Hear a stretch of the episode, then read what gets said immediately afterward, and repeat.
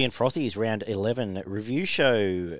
Full full team back on deck this week. Barney, Ollie, as always, and the Gump's back from his uh, month long hiatus. Not much has happened in the world of rugby league since you've been gone, Gumpy. Nah, not a lot. H- How you Not travelling? Yeah, not too bad. Bit fluey and had the had the boot on my foot for a little while with a, a small fracture to the ankle. But you know, living the dream, living the dream. What else can you you do? I do I do want to before we start. I want to actually apologise to the Cowboys and the Broncos because they are the real deal, and I we all hammered the Cowboys, Yep. and I know that I hammered the Broncos a couple of times, and look, they've proven proven me wrong, and I'm happy to eat some humble pie and sort of apologise to those teams, and you know, congratulate them on how well they're going. So, you know, well done to both of those teams. Yeah, flying. Oliver, how was your weekend? Uh, yeah, it was pretty good. Hung out at the Club Trev studio Friday night. Then a, a lovely barbecue cooked by the fearless leader on Sunday. We had some nice meats. It was very good. Some may say very evil. I will now pass on. Barney?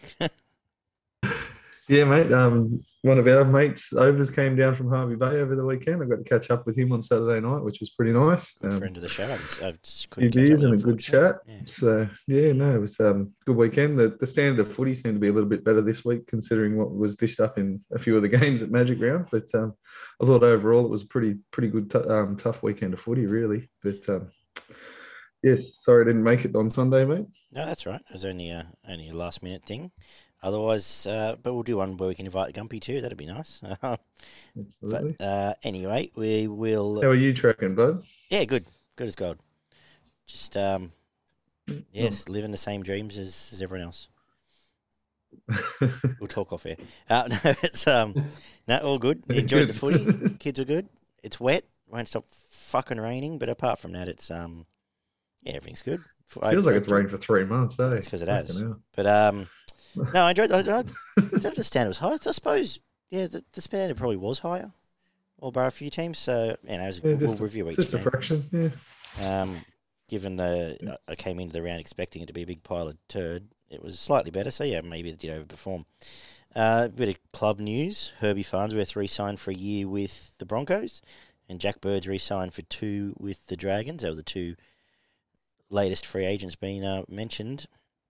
Matt Lodge has left the Warriors effective immediately. No word on where. I think I've heard rumours Manly, but don't know if anyone else has any more intel on that one. I haven't heard a thing to be honest, but that wouldn't be a bad pickup for Manly. They need a bit of go forward in the middle. Uh, Dunamis Lui has joined the Warriors as a result, effective immediately. And Thomas Mikaele's been released immediately to free up a roster spot at the Tigers, and he's going to, is it Warrington, Ollie? Yeah. How does it one of the ones over there? Uh, judiciary news, everyone just got fined. So, um, out of all that, nothing happened there. Would, uh, would JWH get fined, Gump? Uh, two and a half grand fine if he contests. So, um, there we go. Injury news. Well, Tommy Turbo out for the year's the big one. We can probably all, if we hadn't already, we can all pen Manly now. Uh, some concern over Jackson Hastings, but nothing out of that. And some uh, mention that Cam Murray might even be back this week, just um, just to make me happy. But um, no other big injury news that I've missed. No, I Not don't that think I so. Good radio. I Um, was surprised. I looked at how it got off without getting a week. To be honest, for that crusher, that was one of the worst ones I've seen for a while. Yeah, it was, was wasn't good, was it? It didn't look great. I'm surprised about that one. Yeah, well, we uh, what's the point trying to apply logic to it? Let's just move on. Um, now it's we haven't seen you for about three or four weeks, Gumpy. A bit's happened at Bulldogs headquarters. Coach is gone. Potter's out to the end of the year. Do you want to give us a bit of a take on how where it all sits at the moment? Oh, look, it's a disaster, really. It's a it's a nightmare for for the Bulldogs, and the performances really aren't getting too much better. But I don't know what the expectation was with Mick Potter being the coach for a day and a half before they played. Um, they got towed up in Magic Round. Then they went to training Monday and got sent home till Wednesday, and they played Friday. So Um, as a supporter, I don't know that I expected. I actually expected they probably did better than I expected because I thought when it was 18 16, there were a couple of decisions that changed the momentum of the game that probably shouldn't have been made. But anyway, that's Tigers with a better team. Look, I don't know what they're going to do moving forward. They've got a lot of blokes that are signed for one year. They've probably just got to cut ties with them. Um, I'd probably cut some of them now, like a Dufty, and play him in reserve grade. It seems and, like they are. and and play Addo-Carr at fullback if he's fit, and leave Kiraz on the wing. He, he seems like a likely player. Bring Alamoti into the team. Um, you know, maybe do the kids they're going to keep play them. This season's gone, and and the people they're not going to keep don't play them, and then I don't know, and try and work it out from there. As for the coach going forward, look, they're saying everybody from the Walkers to Flanagan to Michael Maguire, so so everybody who's anybody's been sort of linked with the club. Would you have a preference, or, or, or someone that would Look, suit I- the Bulldogs? I think I don't know that Flanagan works with Kyle being there. It's all right. Ivan Cleary coaching Nathan Cleary. Nathan Cleary is the best player. He's not going to have to drop him. But when you've got somebody like Kyle Flanagan, who, let's be honest, is probably the 14th, 15th, or 16th best halfback in the competition, how does a father drop his son from the team? Like, I don't think I could drop my son if I was the the coach. Um, Brad Arthur's had similar issues at Parramatta, bringing Jakob in, and then he the he had to put him out of the team, and he, I suppose he's done the right thing by the team. Look, I, I don't know. Like they they say people like Paul Green and Maguire and, and blokes like that, but their teams didn't seem to like them at the end either. Yeah. The players didn't get on with those blokes. I think that they've just got to maybe change the playing roster and just have blokes that aren't going to whinge about the coach and just play and play with some effort and run hard and tackle hard. Because even out of the 16 team, the Bulldogs are the 16th team because they put in the least amount of effort. Like people say they're trying hard, but are they? Like, are they running harder than the team they play against any No. week? No. that you've watched, Not there's for been 11 rounds, and the or so. Bulldogs ran harder than any team Oh, they, they've played. oh, 100% they did for about 12 minutes last week, and then that was it. And then it was literally like the petrol gauge just went, whoop. So that's what I mean. Like you look at, and, and it's silly to compare the Bulldogs to a team like Penrith, but let's even compare them to, oh, I, I don't know, St George. They- They're, they're similar standard. St George run harder consistently and tackle harder than the Bulldogs do. So it, it- it's is it effort? Is it fitness? It's probably everything. They're a basket case, and you know if this will take a long time to fix, like Mahoney and Kikau and that going there, they might be better. But look, I don't hold too much. Well, just on um, just on the Bulldogs coaching predicament, Gump. Um, England's head coach Shaun Wane's currently over in Australia, reportedly to try and poach a few Aussies for England later this year. But in an interview he did with the Daily Telegraph, he's actually confirmed that he has a meeting with Gus Gould. Wh- What about? Um, he hasn't said. I'm actually a bit surprised that he actually said he's got a meeting with Phil Gould. He has been linked. Well, it's been reported that he wants a crack at an NRL job at some point in the future. So, uh, what are you, what are your thoughts on that? Because I, I don't know too much about the bloke, but I know he's won a Well, couple. neither do of I. But, but out of all the people that they've thrown up, why wouldn't the Bulldogs get the Walkers? It's Well, something a bit nothing- different. What they've done Yeah. for the last five or six years hasn't worked. Yeah. So get somebody. The only reason I can think that is because when you think about classic Bulldogs teams, they're the you know the grinding, blah blah blah, boring teams, and they're too outside the box. But I've said how long have I- I've said as long as we're doing a show, someone should try the Walkers because one of these bottom teams should have a crack. Because what do you Well, to that's what I mean. They're, they're, Yeah. they're- it- it's shit or bust for them. Yeah. So what you get Madge Maguire or Flanagan, and they're just going to get them to defend and run block plays and whatnot, and they're not a good enough team. Yeah. To to do that, they don't. So they've got to do something and offer something a little bit different. So maybe somebody like them, or I don't know. It's a big job. like it's a big job. Like I wouldn't like an assistant's not going to take it. It's a poison chalice. You, No. you, you two years, like any if a, if an assistant takes it, they're done. Yeah. Well, I mean, if, if you Mick Potter right now, I know it sounds stupid, but what's the point in doing much really? Like, he's the interim coach. If I was him, I'd just sit there for the whole year because they're not going to get that much better. There's not that much he's going to be able to do with them. And a lot of it, as he brought up, Gump was effort. I, I definitely don't think for the rest of the year, consistently by any means, he's the guy to get that consistent effort out of them. Just on the Walker brothers, though, the, the one thing that sort of, I don't know, I have a bit of a weird thing about the Walker brothers because they get talked up a lot, but Are they still coaching?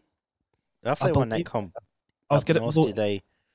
well, I think they're still coaching Ipswich. And the thing Yeah, is, Ipswich haven't exactly been winning the Q Cup every year. I think they've only made the finals half the time. So it's not like it, it- it's sort of a reputation based off of a unique playing style, not necessarily a reputation based off of success. Which again, it's sort of a bit of a risky thing, a, a bit less of a risk for the teams lower down on the table, like the Bulldogs. Like you might as well have a crack. But I don't know. It's just, I guess the resume so far, for me personally, I'm I'm not exactly jumping up and down saying the Walkers need a crack in the NRL. I don't Look, know. I agree. I 100% agree. I was just trying to think someone outside the box. You know what? Even somebody that, that I thought of the other day was someone like a Geoff Toovey. Yeah, That's Yeah. like I'm surprised he doesn't get mentioned anymore. that he's a, that he's you know a hard ass. I think he'd be the type that'd say, "Well, if you don't like me, fuck off."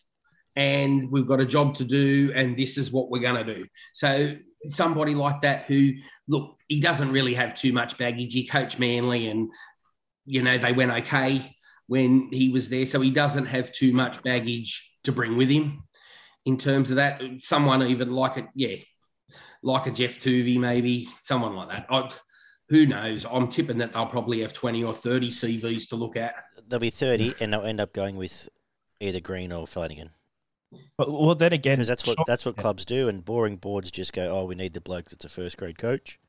Yeah. Or, and the more I think about this, the more I think this is actually a live possibility. And I'm neutral, and I'm not saying it's for better, worse, or otherwise.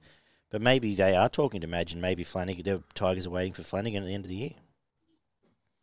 Well, And again, for either party, maybe it's best for both, maybe it's best for neither. But maybe that's the more likely scenario, given nothing else has Yeah. been said. well, could well be the case. So, but in the end, it'll be who Gus wants anyway. So, Just won't on your- about the CVs. That's what worries me. That someone like Freddie Fittler or whatever, like they're good mates. Does when Origins finished, does he say when New South Wales get beat this year in the series? Yeah. Um, you know, does he get the punt and yeah?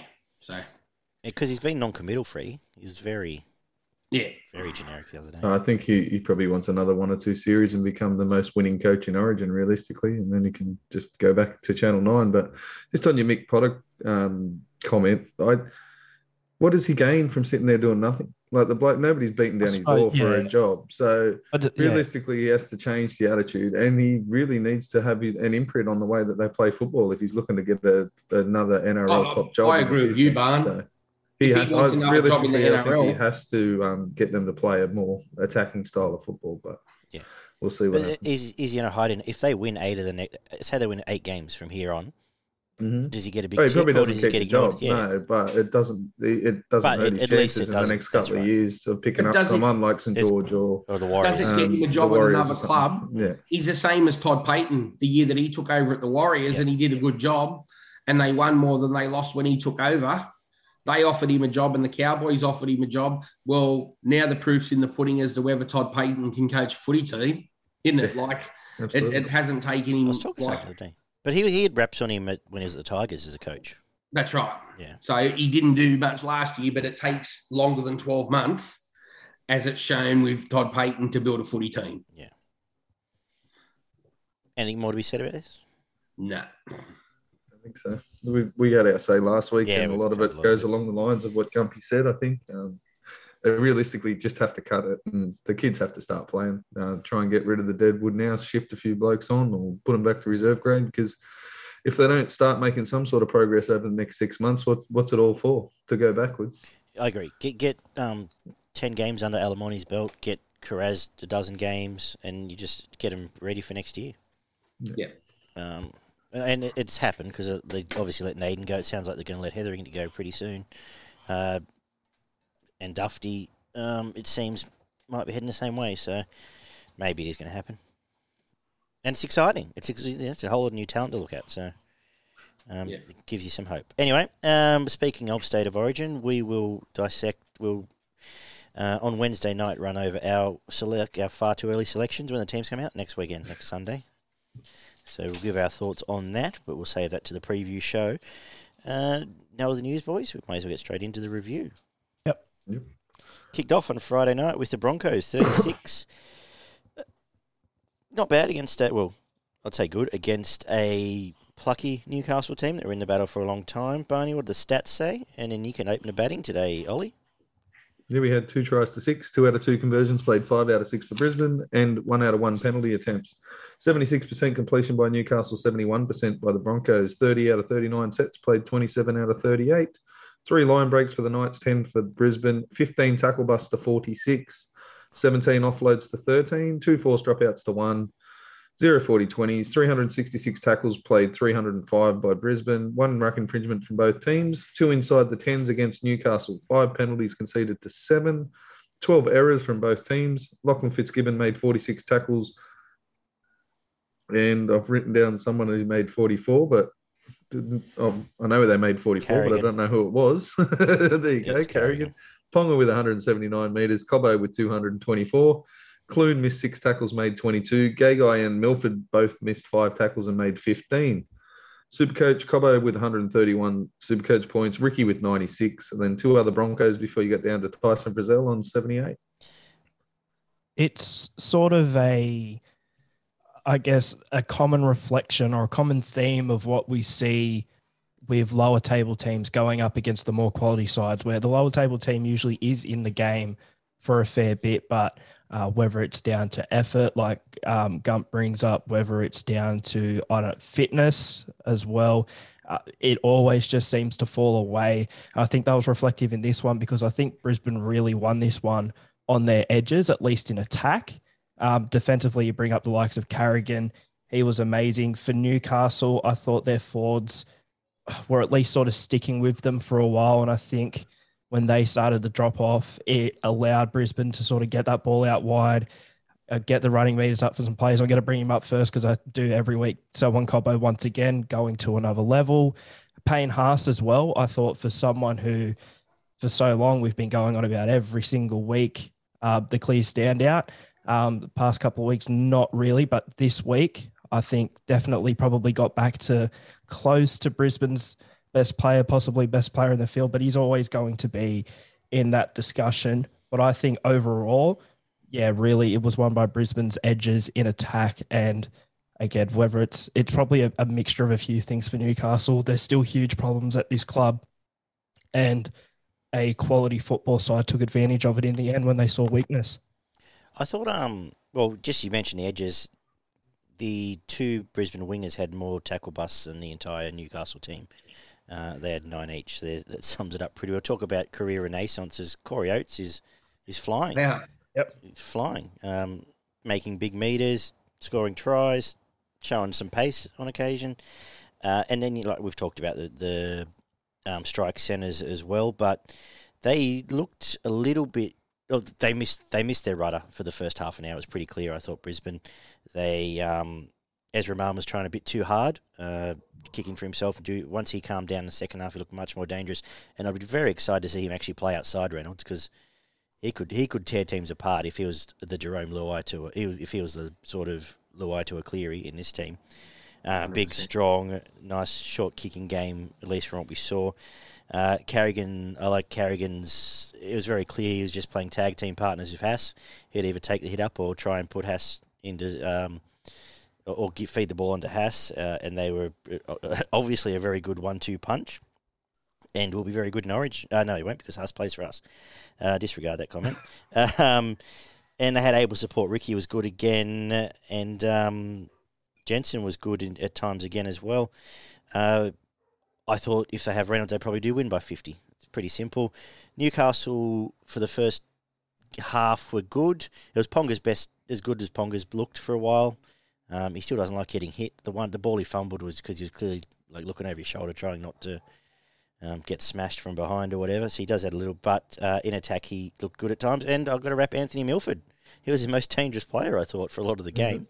He, Especially um, that first half an hour. first half, and they concentrated purely on what Barney's spoken about. Is kicking behind the Brisbane edges and exposing them, and it, and it was paying dividends for a lot of this game. And it wasn't until Brisbane uh, started asserting themselves and just came out second half and decided just steamrolling that the game was really put to bed. But um, Knights were who they are. There was a better performance than they've shown last few weeks, and Brisbane are very good.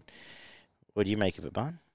Yeah, I thought it was a much better performance out of Newcastle, especially for that first hour or so. They were definitely in the game, and if they had one or two more points of attack, they'd probably win it, um, or at least stay in it until the last five minutes or so. Because Milford did add a, a- an extra little bit to to their attack, especially for that first half an hour. But he ran out of gas after the first half and was um, Oh, yeah, he was- barely sided in the second half. And he was Um, um, twice the size as he went out last year. So caught up with him.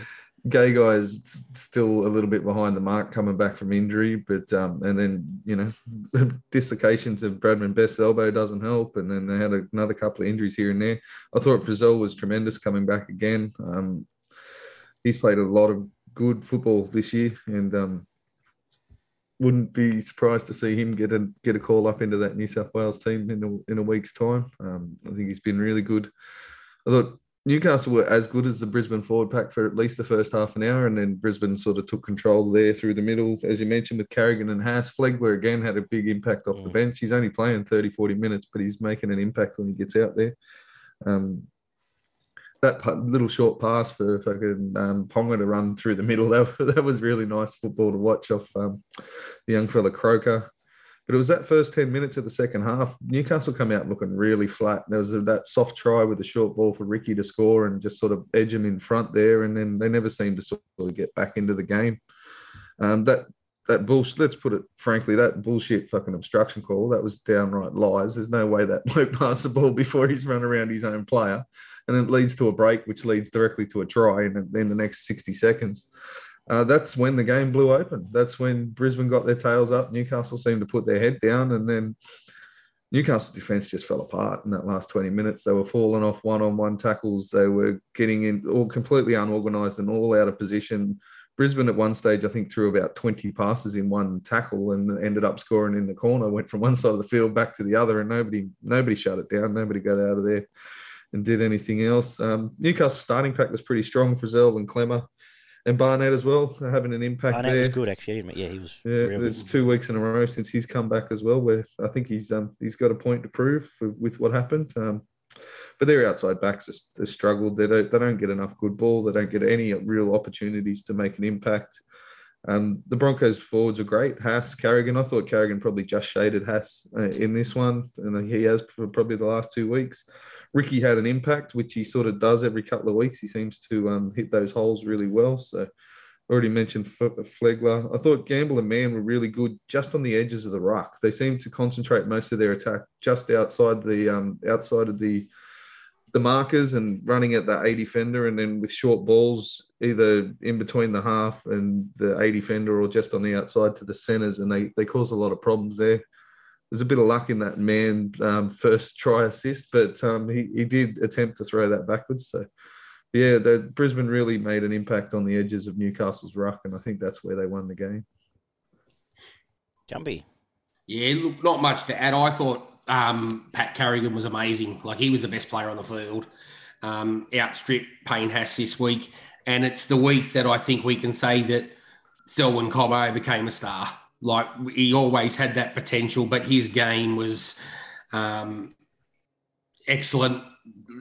Bringing the balls, he was bringing balls back out of yardage this week, and, and that's what you want from your wingers now. The big body and running hard, and and I, I saw a lot more of of Cobbo bringing balls, tough balls out of yardage for them, and that's what you want your wingers to do now. And he's an athlete; Yeah, he two can weeks do those types of things. I think. Yeah. But the the one thing that I sort of took out of the game was, and the same with the Cowboys, is just how valuable it is to have. And even though Adam Reynolds didn't play, six months ago or this time last year, would we have thought that Tyson Gamble could run a footy team? No. Could we? That so in terms of that, even what Adam Reynolds, I'm sure, has brought to the team in terms of just knowledge and what he's he's passing on to other people in the team.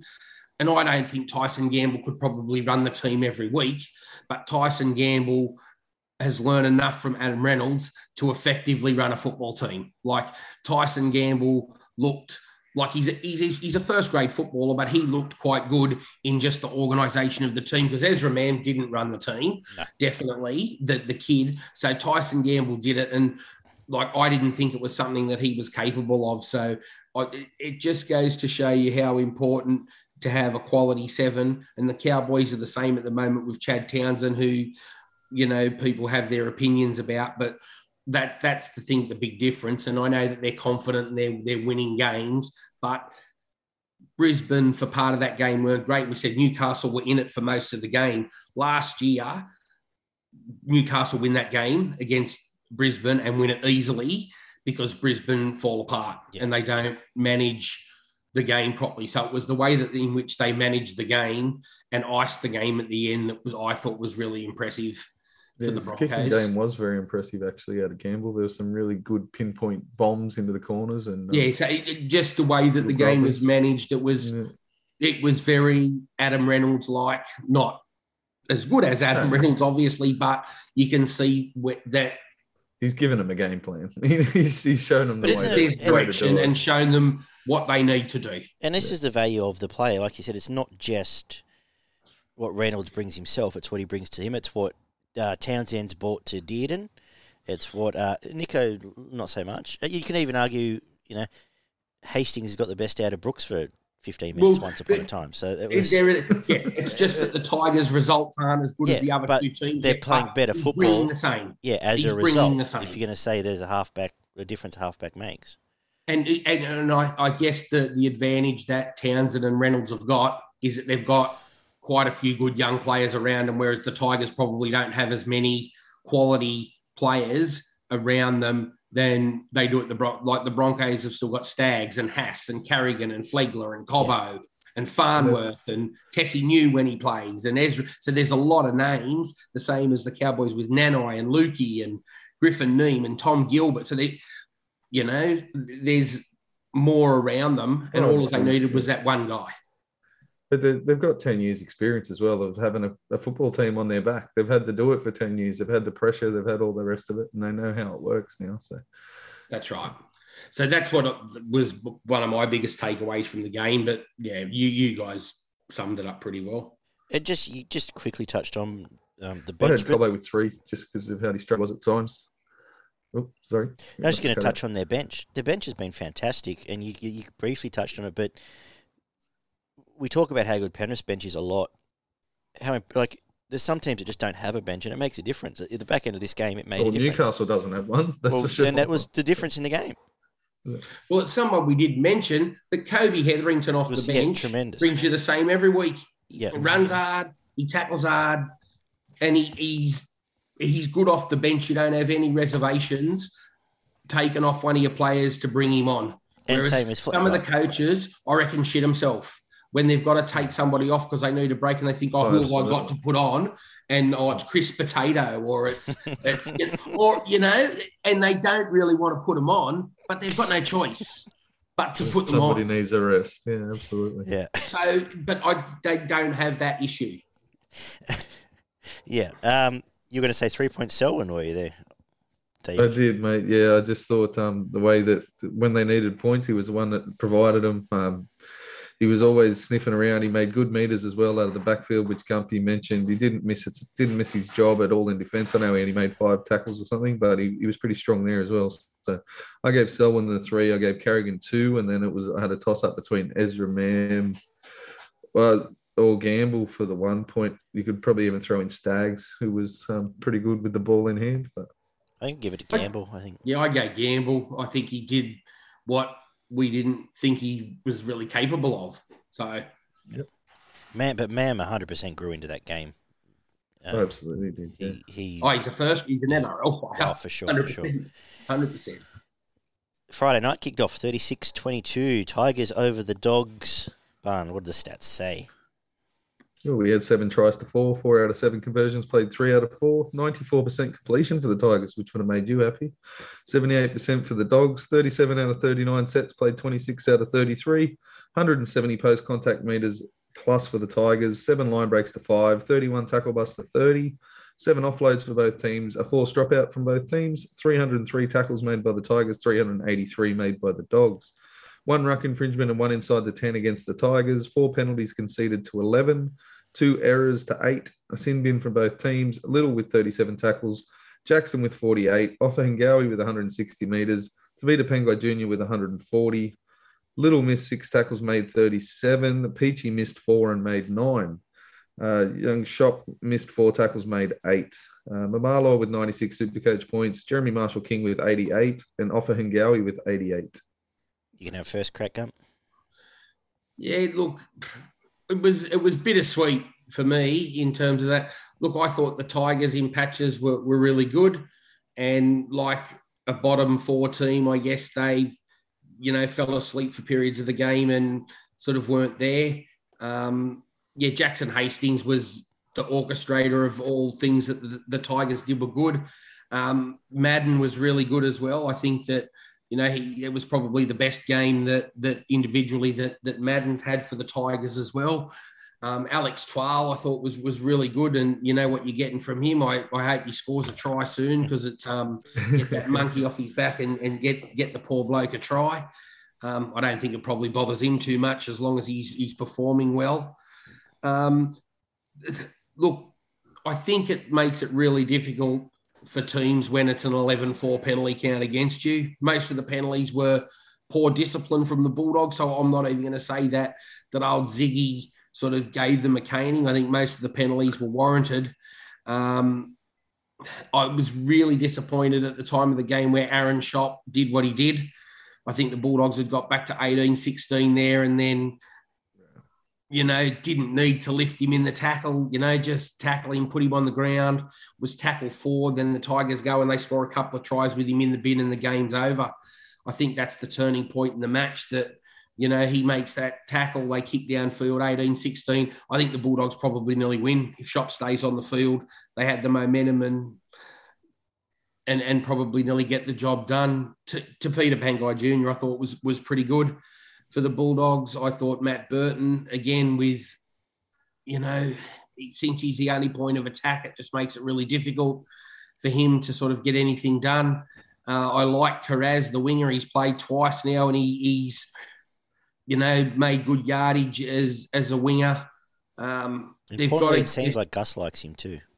Gus, yeah, they've, they've got to get rid of Okunbor. I know that I'm, I'm on his case, but he does nothing out of yardage even. Like it's like he's running on feathers or something when he runs. He's like tiptoes and like he's I don't know, like have a go, Well- big fella. But Yeah, I just sorry, just looking now. So he was probably the biggest backline player on the field. He ran fifty meters. Yeah. you, you know, you, you, you've got to have a go in terms of that. Um, look, the Bulldogs forwards, I don't think were overplayed. Look, I'm not a Luke Thompson fan, and he, he continues to like underwhelm in terms of that. Like, he might do a few carries and make a few tackles, but nothing's done at pace with him. It's all, you know, the Bulldogs just they look slow, and like the work out of dummy half. I thought Marshall King had a decent game, but you count the amount of seconds from the time that Marshall King picks it up and passes it, and it's a long, long time. And then often the pass is not great. Um, You know, just pass the ball, champ, straight away, and some early ball. And you know, Reed Mahoney makes a difference next year. But again, if Marshall King's not the answer going forward, give someone else a go because obviously he's not. They've signed somebody else, so I don't know. Give throw a kid in, give him some experience. You might need him down the track. Who knows? But I thought it was Yeah. one of his best games he's ever played, to be honest. But his Well- service does lack. Uh, Yeah, I can't. look, I will. he, will he had a good game out of dummy half. I agree, but it's just so slow when he doesn't run. The service is no good, and he It only was the runs. first time he's run as much as he did. He has in a Yeah. while, I think. And That's it was right, so if- effective, but yeah, the four times he runs are effective, but the hundred and or the two hundred and fifty times he passes the ball, it's None of so those are much Fair call. so Fair call. that yeah, I think he costs you more than he he, he gains you. But anyway, that's you know my takeaway. I don't think they'll win too many more games. So Yeah, how Tevita Pangai can play those sort of 10 minutes straight after half time and blow the game wide open and then have his petrol gauge hit empty within five minutes later and just well, disappear. they're not again. fit, Gaggy. And that, well, it's, it's, not blat- it's blatantly obvious. We saw it at Mag- we, we mentioned it look at fit. Magic Round, but um, he, put, he he was the best player in the NRL for 10 minutes there. He looked like a wrecking ball and then he just goes and lies down a bit. And that was it. Well, Um, it was uh, about 10 minutes into the game, wasn't it, at Magic Round? And when five of them were in the defensive yeah, line. just wandering around. the opposition defensive puffing. line. Oh, that was a disgrace. Yeah. But Mm. Um, they, but beyond that, I, I actually agree with you because I think if Schoupp stays in the field, they had the momentum. If they'd scored next, Tigers wouldn't have come back. Uh, uh, luckily, I guess for my own sanity, they didn't, and um, we went on to win the game. But uh, it was all built around Jackson Hastings. He was tremendous as he has been every game. He's just. Uh, you weren't here last week, Gump. I don't know if you listened to the show. Um, I probably wouldn't, but um, if I was a, on the Tigers, if I was a Tigers board, I'd be signing him to a five-year deal and putting him in charge of the team. But it's um, beyond that, he made Jock. Well, Jock Madden came of age as a first grader. He looked really good. A lot of his kicking was good. He ran at the right times when, for most of the game, uh, and I was excited about him last year. And realistically, it looks like he's going to be leaving the club, which is uh, which is sad. But we'll see how that plans out because um, I thought he showed enough there. Uh, Kenny was good, uh, and Luke Garner's going to be a fantastic pickup for Penrith. Put him in that Penrith side, he's going to score a try every week. Um, he can hit a hole. He he obviously um, has been flapping about in the centres lately and doing a decent job. But um, he's going to be very good for Penrith. Uh, and you mentioned Twal, and I just want to give a wrap. I was I was really happy for New Brown because after what he's been through and the issues, I know he's been carving up reserve grade this year, and um, good debut. I'd, I'm sure he'll be there again this week, and uh, he'll do the same again this week. So He'd have to be. it add a little drop bit. him on that. He, he had something to the bench, um, so that's good. Barn, what do you make of the game? Um, yeah, very similar to you guys. I thought it was pretty messy and confusing there for um, different parts of the game. Um, Tigers got off to a red hot, hot start, obviously dominating pretty much the entire first half. Uh, they play. They seem to be playing with at a different speed than the Bulldogs, especially in that first sort of twenty to thirty minutes. Um, every time they when they had the ball in hand, they were they were really quick in and around the ruck. Um, he's already mentioned Hastings, but it's to me, it's more about the way he engages defenders. He doesn't just sort of run that cross field float across the field. He he circles around and straightens up and digs into the line, and then he it just gives the people outside him so much more time to do their work. Like um, Hastings, you know, you notice Jock Madden sat that little bit deeper. Hastings would run around, bring in two defenders, and then give him the ball, and he's got half a gap to run at. So when once you start running at a gap to begin with, then your players on your outside can just sort of fill into the next gap and the next gap, and it just makes the defensive pulls the defensive line apart.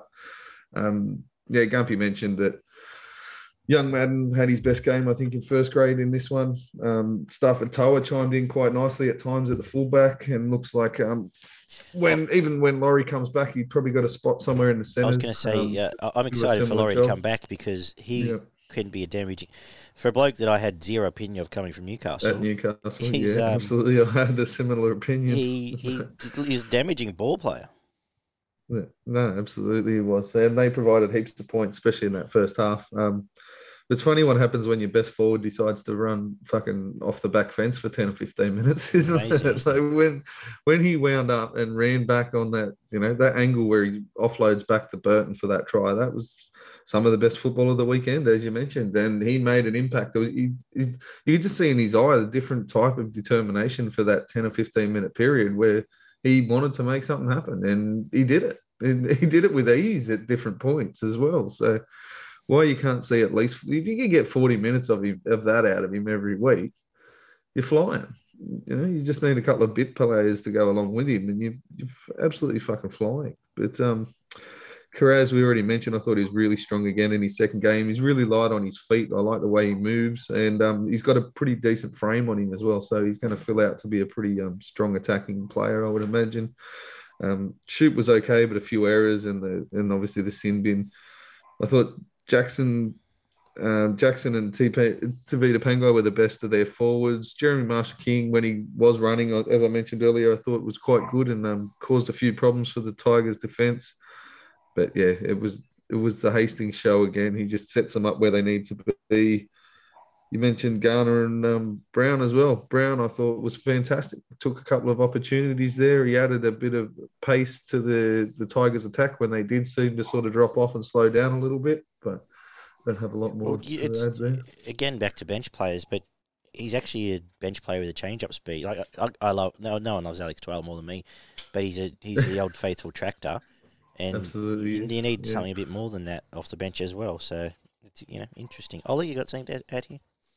I'd say probably the biggest takeaway I had from this game, at least for the Bulldogs, there's obviously so many problems with that team, but I think overall um, the worst of which in this game in particular, you guys brought up um, Aaron Schoupp's sin bin, which I guess was the culmination.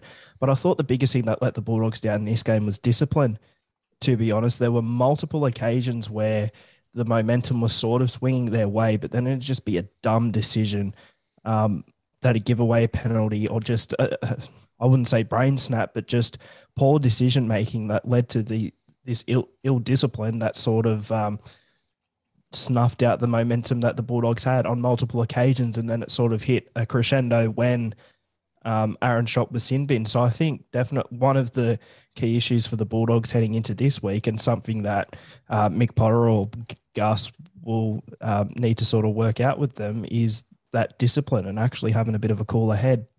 I'm not I just think a lot of it comes from their but- defensive structure. They seem Yeah. to get lost and not know where they are, and then they get frustrated because they're missing tackles or they're just not lining up properly on the defense. And yeah, someone tries to put a shot on or do something to inspire someone, and it just seems to go wrong. But um, I've I've questioned their defensive structure basically since Barrett got there, and I don't think he did anything to fix it. So I think the guys are getting pretty pissed off with it, to be honest. Well, then they're not they're not good enough to give away eleven penalties No, against absolutely not. anyone.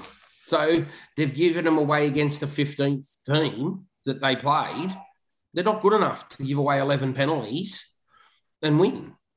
That's it's Yep. simple. And you're right, Ollie. That as I said before, and I'm a harsh critic on the refs, but I didn't really see any that I said, oh, gee, that wasn't really a penalty. Like, you know, there were a couple of nitpicky ones, but they're all just through poor discipline. And then and he's like you said that um, you compound that with, and I think for the last month has been similar. Um, Tigers ninety plus percent completion rate. You can't give that up. You can't add those two No. together and expect to win a game. No. Anyway, three to Hastings, two to Madden, one to either Garner, Twal, Toa, TPJ. Anyone I've missed? I gave it to Ofahengaue, to be honest. I thought he was terrific again. him. Um, the mention him. bloke doesn't get any raps at all. No. Um, Probably, I've probably put him in super coach this week. I've probably done it a bit late, but he's, He's- consistent every week. he's a sixty-five plus Yeah. point player. I've got him in this week. I've Yeah. been avoiding him, and I'm thinking, nah. He probably makes the Queensland team actually. I'm just going to try and pull it up. here. He was 160 metres for the bloke. He, um, He's not in my Queensland team, but he could make it. But he's not in He was- mine. Yeah, depends. Yeah, 160 metres, 19 hit ups. He made um, also made 29 tackles with only a couple of misses. I thought he was um, he was their best forward by a fair way. Um, then I had Hastings and I had Burton or uh, Fanamanu Brown for the one point. I'll go. I think Hastings three. Yeah, it's pretty clear. Offer two, Offer two and Burton one. Give one to. Uh, Burton or Brown. Give one to Burton. Done. Johnny mentioned the others.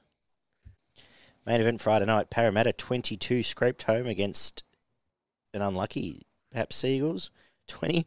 Shall we say Barney stats and then um, and you can lead off here, Barn. Yes, we had four tries apiece, three out of four conversions for Parramatta, two out of four for Manly.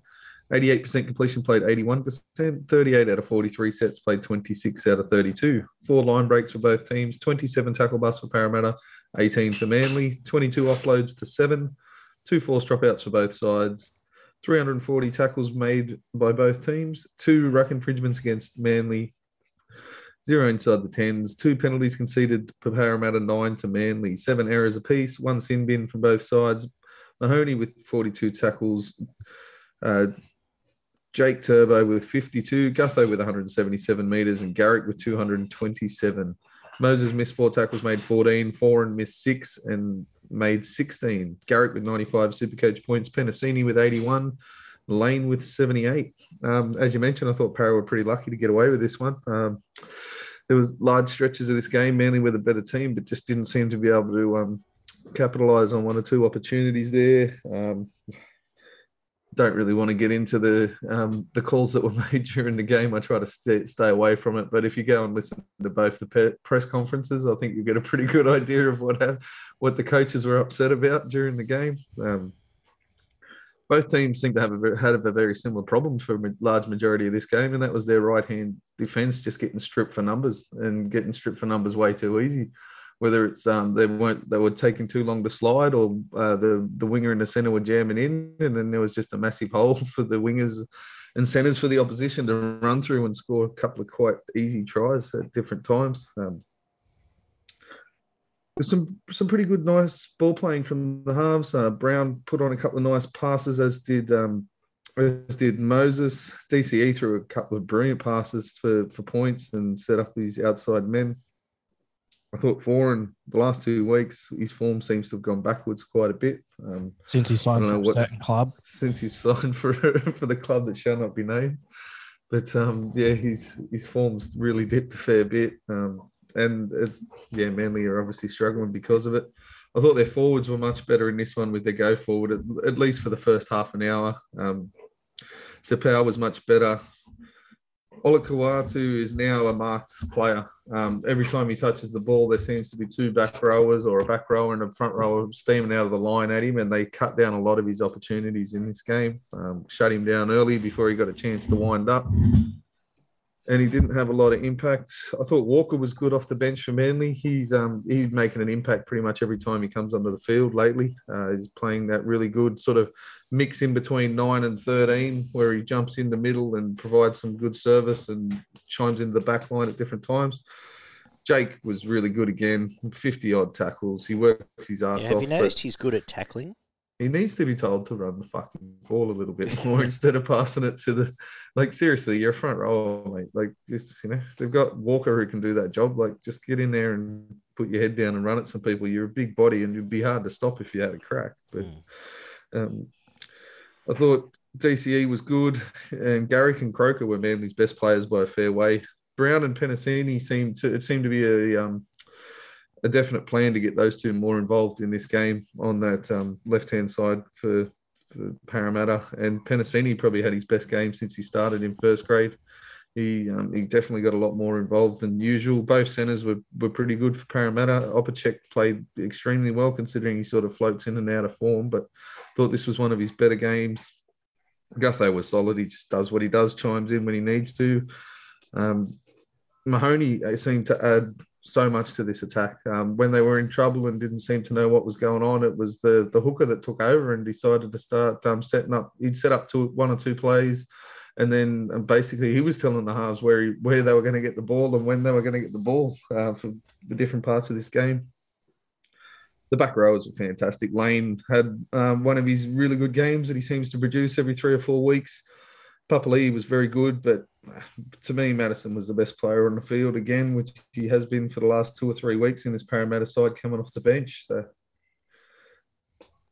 yeah, the only one only before I get to Gump, the only one I'll mention was, was Tommy's best game of the year until he blew his arm off. Himself, he actually looked dangerous um, every time he had the ball, but um, uh, not that you wouldn't expect that. But Gump, what do you take from this game? Look, I, I want to just mention Ryan Matterson there. Like he's come on and played in the middle for Parramatta the last couple of weeks, and they've left Papali'i and Lane on on the edges.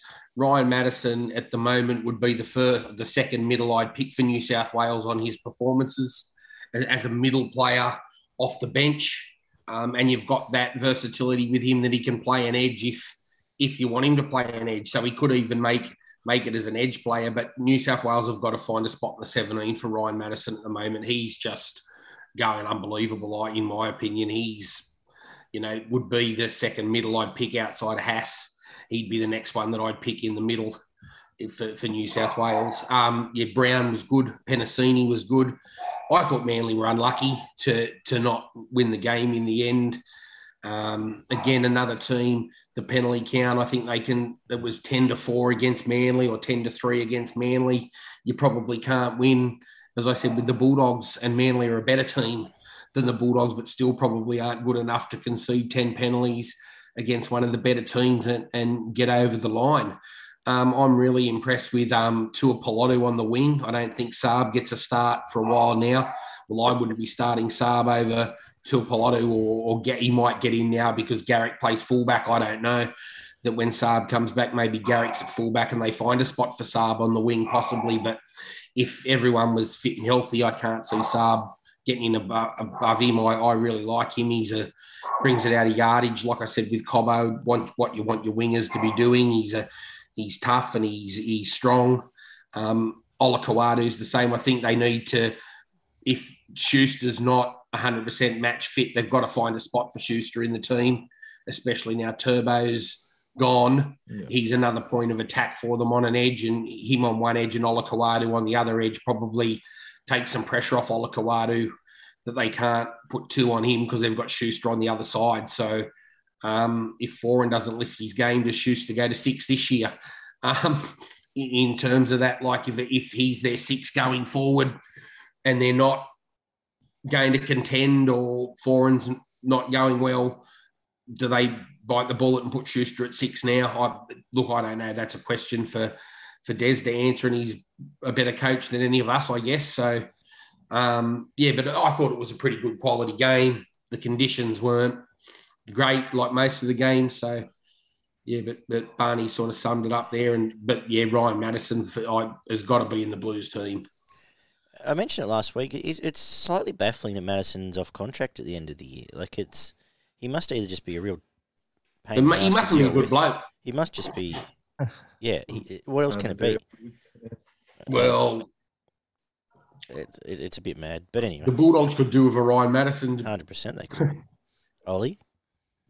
So I think you guys hit all the major points, but I guess what I'll bring up is, uh, well, as Barney said in particular, um, the halves were on. Um, I would say out of the halves, Dylan Brown was probably the one who probably just impressed me the most. But overall, I think the biggest point of difference was the forward pack, um, led by Ryan Matterson's effort. But it not only shows in the Parramatta's forward pack's been strong all year up against a pack like Manly's, which is uh, at the start of the year, I was saying inconsistent. I'd say poor. Now, like realistically, I think they have dropped off. You brought up Olakau'atu as well, being a bit of a marked man, and he was sort of the shining light of that forward pack. Um, apart from a few, uh, a couple, I should say, individual efforts in defence, Jake Trbojevic and I believe Lachlan Croker as well. Uh, that forward pack overall for Manly does not offer much. And when you're up against a team like Parramatta, that can easily and was the difference maker in this game. They've got no oomph taking the ball forward, have they? Like their middles. Like as we said, Jakey Turbo's not really running the ball. He's a middle. So you've got your two front rowers who are on at the time, whether it be Taupau or Kepi or whoever they've got playing in the middle. There's no impact from them like running hard. And you don't see big numbers with hit ups or anything for any of them. So I thought Elliot was going okay. Yeah, he, he was probably HIA, best, didn't he? he was their best middle with the ball. Definitely, he played for about half an hour. I'm pretty sure he, he was knocked out yeah. and didn't come back. But yeah, he was the one who did impress me the most. With yeah, you're, but... you're, right with him. So to your point about the penalties, it was nine two penalty count and two nil ruck infringements. Yeah. And Dez's, I think the way Des Des summed it off best, he said, "Okay, you've penalised us, but you're telling me Parramatta only do things wrong in 80 minutes," and that was that's well, that would, and, and, that's a fair enough assessment, isn't yeah. it? You yeah. think it'd at least be four, five, six, yeah. Yeah, but zero rucks as well. Like, come on. yeah, and it was zero inside the ten, I think, for both teams. So I don't know what they're watching, but yeah. So we had Matterson with three. I had Croker with two for, um, for Manly. I thought he was really good with his running game. Um, he did break open a few holes there, and then either Garrick or Lane. I thought Garrick going back to fullback. Garrick's been a revelation this year. I think I don't think he's played a bad game, and when he's at his best, he's right up there. And Lane had one of those performances like that. That offload for the Opacic try was a piece of brilliance. Um, Enough But, for a yeah, point but- just that, I reckon. Yeah, give him Yeah. give him the point. 24-18, the Dragons last try one at um at uh, where they play. Warriors, fair dinkum. All right. Kogarah, that's the one. Fucking Warriors. Yeah, uh, Warriors, that was the one. Uh, and Warriors tried very hard to do the old re- end of recess uh, try off the last minute of the game too. But uh, Barney, what the stats say, and and I'll, I'll, I'll let you go first on one of the classics of the weekend. I'll get yeah, give me the crap one. oh no, I'll save you for the Titans. Oh shit. we had four tries apiece, three out of four conversions for the Dragons, one out of four for the Warriors, a missed field goal attempt, and one out of one penalty attempts for the Dragons. 79% completion, played 78. 31 out of 39 sets, played 32 out of 41. Six line breaks to three, 38 tackle bust to 36, eight offloads from both teams, three forced dropouts by the Warriors, 309 tackles made to 314, three ruck infringements to one one inside the 10 against the Warriors, four penalties conceded by the Dragons, two by uh, New Zealand, 10 errors to 11. Jack de Belin made 46 tackles, Tevaga with 35, Suli with 228 metres, and Fonua Blake with 209. Bird missed six tackles, made 30. Hunt missed five and made 14. Pompey missed eight and made eight, and Vialia missed seven and made eight. Lomax with 88 Supercoach points, Ramsey with 88, and Johnson with 83 for the majority of this game, I just thought it was, you know, we stuff up, you stuff up, we score, you score. Focus- And, you know, a lot of the points, especially in the first half, were directly from the opposition making an error, whether it be a defensive error or a drop ball on the, on the high ball. And they just gifted each other points there for, well, probably 60 minutes of this game. I think there was only one real try that was um, that was made by an opposition player, and I think that was the little grubber that um, Johnson put through. It just, it just seemed to be points coming directly from errors from the other side. Oh, sorry, the, there was a Lomax try there that was a nice bit of play as well, but um,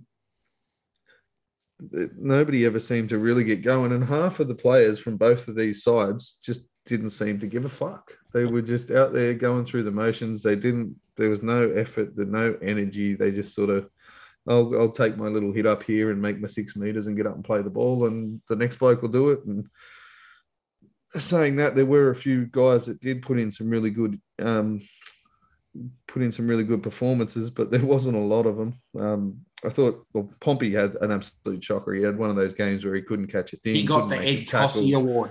He, he absolutely For did. me, He he did- was he was deplorable, Pompey. He did have a crack. He made a lot of meters and did did some hit ups, but he was basically a front rower. He dropped the ball every time he touched it, pretty much, and Went over the sideline three times, I think. Absolutely. Um, Walsh tried hard, but he seems to be again another one who's marked on pretty heavily now and doesn't seem to be making a huge impact in the games. Fonua Blake was really strong uh, with his ball carries, and I think they missed him. And I think if he's on the field for that last five ten minutes, they probably Yeah. win. Um, but he wasn't, unfortunately. Um, Tohu Tohu was good. very good. Yeah. Yeah, Jinx. consider it was only his second game back. Um, Dallin was strong on the wing as well, and Tevaga has just got that mongrel about him that I like to see in in your middle forwards, and he was strong again there. Um, Johnson really looked like they're any point of attack. Young Michael Molo really impressed me for the Dragons coming off the bench. Um, I thought he was super strong, a really good, strong ball runner, and his defense wasn't bad either. So he was probably their best forward out of the whole Dragons pack, to be honest. Jack de Belin and Sims were decent again, um, and again, the hunt was solid, but I thought Amone probably outshone him in this one. He seemed to create more opportunities with his footwork in and around the ruck that caused a lot of problems with the the defense for the Warriors. I have to give Ramsey a rap. After bagging him mercifully for the majority of his career, he was really strong in this game, especially with the way he brought the ball back off off the kicks. Uh, he put himself in a nice position to set up a try, and he scored one as well. So He was good before he got injured props too. for this one. He's, he's really come on. Um, he was he was pretty good with his defense and his positioning as well. So um, Lomax was a pretty big threat with the ball in hand. He looked pretty switched on and wanted to get in and amongst it in this game. But other than that, oh, and Suli was is basically a prop who plays out the centers and just makes all their meters for him. Like every week, their forward pack top meters are 100, 120 meters, and the other bloke out there is making 200. So Thanks to analysis, Ollie. Ollie, do you want to now tell us what? Um, I, I tell you what, this um, this was not an amazing game. Quite forgetful. See, these two teams, it's it's like, and, and it really resonated when they versed each other this week. They're not that bad where you're talking about how shit they are all the time. They're not good either. I swear at least three times a week I forget the Warriors even exist and think it's a 15 team competition because they're just, like, and Gump Gumpert back me up because they're the Warriors. Like they're just like, and they showed it again this week. The big thing I took out of this game is, and, and again, the Dragons were good for the same reasons I bring up whenever they win, to be honest.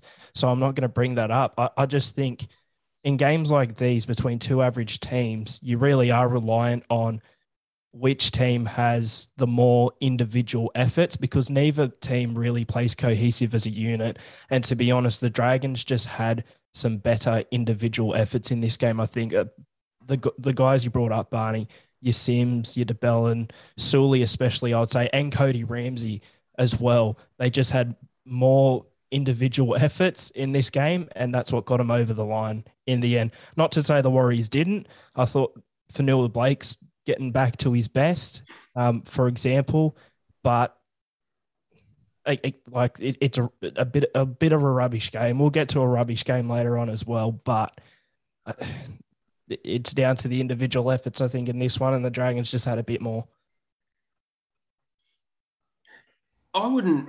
I actually wouldn't mind coaching the Dragons. I, I look, and I've said all year they have uh, their forward packs too small, but if you used, and I know that again, I'm not going to compare them to Penrith, but try and use the, the blueprint that Penrith used. Oh, They've got Ravalawa, Fiona, Lomax, and Suli yeah. and Cody Ramsey. Why aren't the first three plays they just front loading their first three plays and having those guys running hard and with a bit of footwork and taking the middles out of the equation and then playing some footy on on the other plays? Like I don't you could get use Fui Miono or something as a batting ram and get the your back rowers to play a bit of tip on footy. Yeah, no, you're 100 percent correct. Like they're, yeah. they're, they're, they're, hard runners. Like Thena is good, and they just they're and again these things come down to effort, right?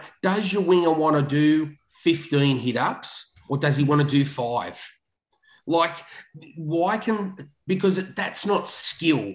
Like the, the wingers that do it, your To'os and your and your Taylan Mays, and there's other wingers that do it, and there's a lot that don't. So, but that's not skill that get it like doing what they do. They get in there, they run hard, they take the hard carries, they use a bit of footwork. Why can't other wingers do it or coaches just say that's the way we're going to play we're going to front load the first three plays with you blokes and if they run hard they're making 10 meters each time and getting a quick play the ball I, I don't know why, when you've got strength and their strength is not their size in the forwards, it's their ball running and their strength in that back five or the four with the fullback. Why wouldn't they be playing that way?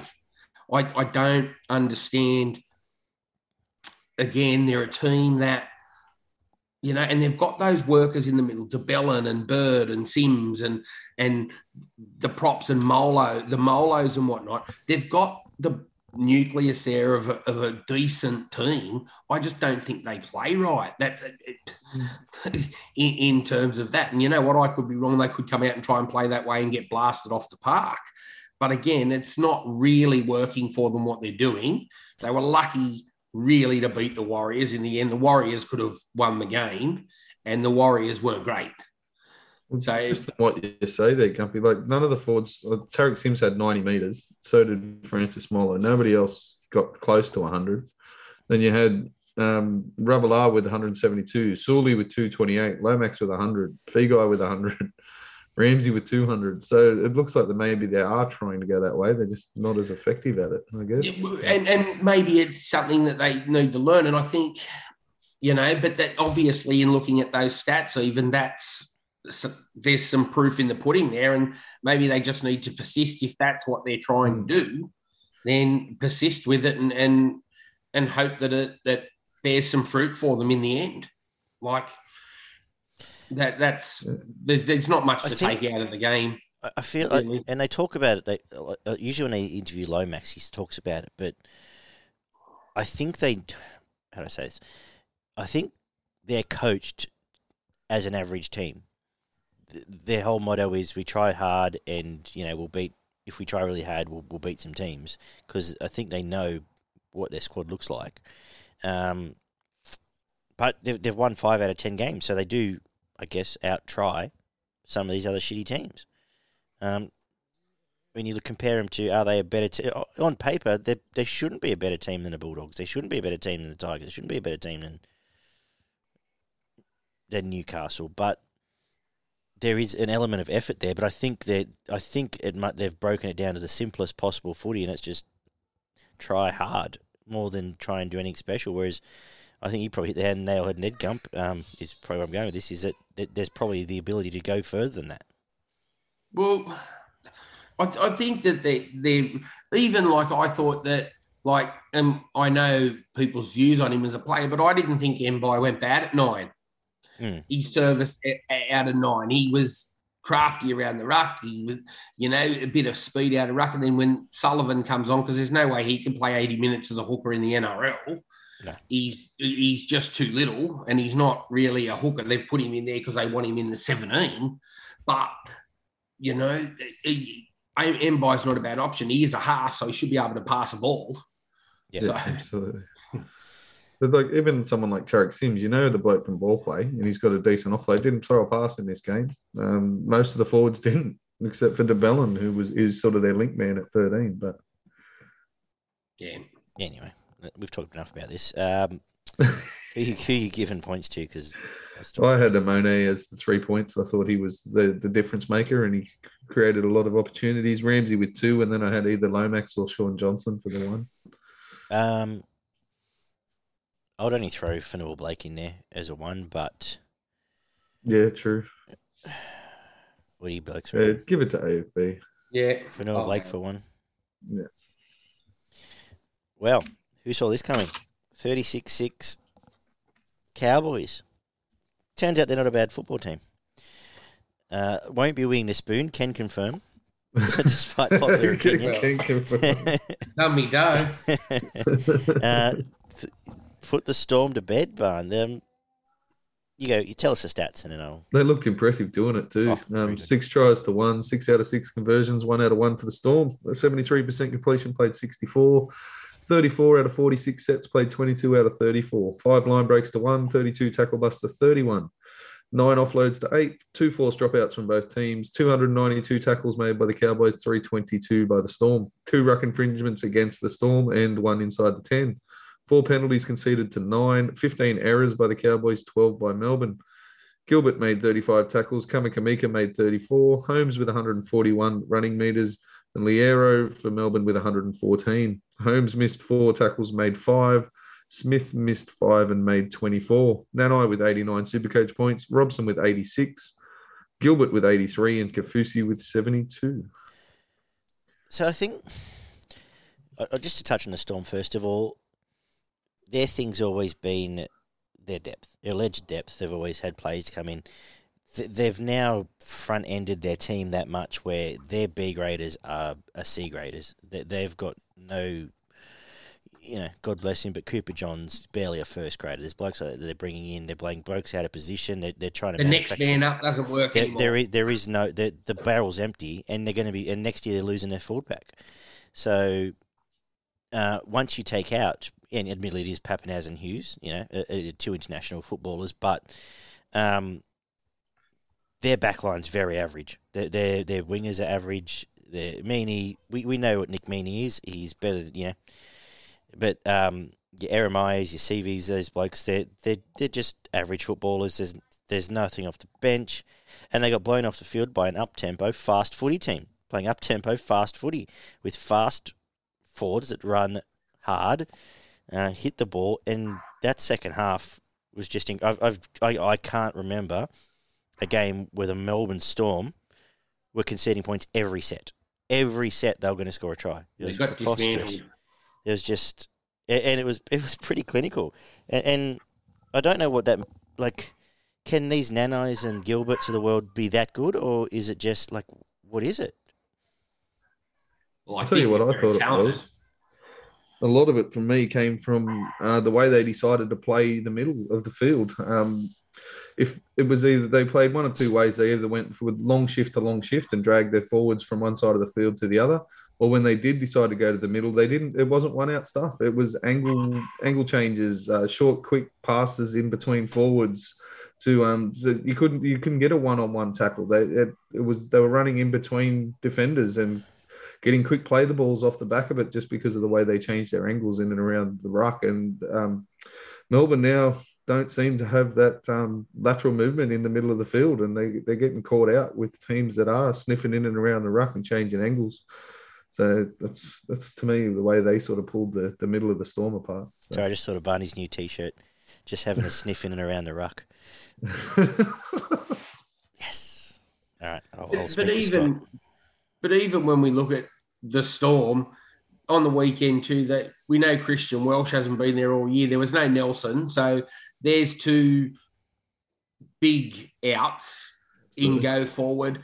That Marion Seve, he was up there with the Ed Cossey Award. He he can't play.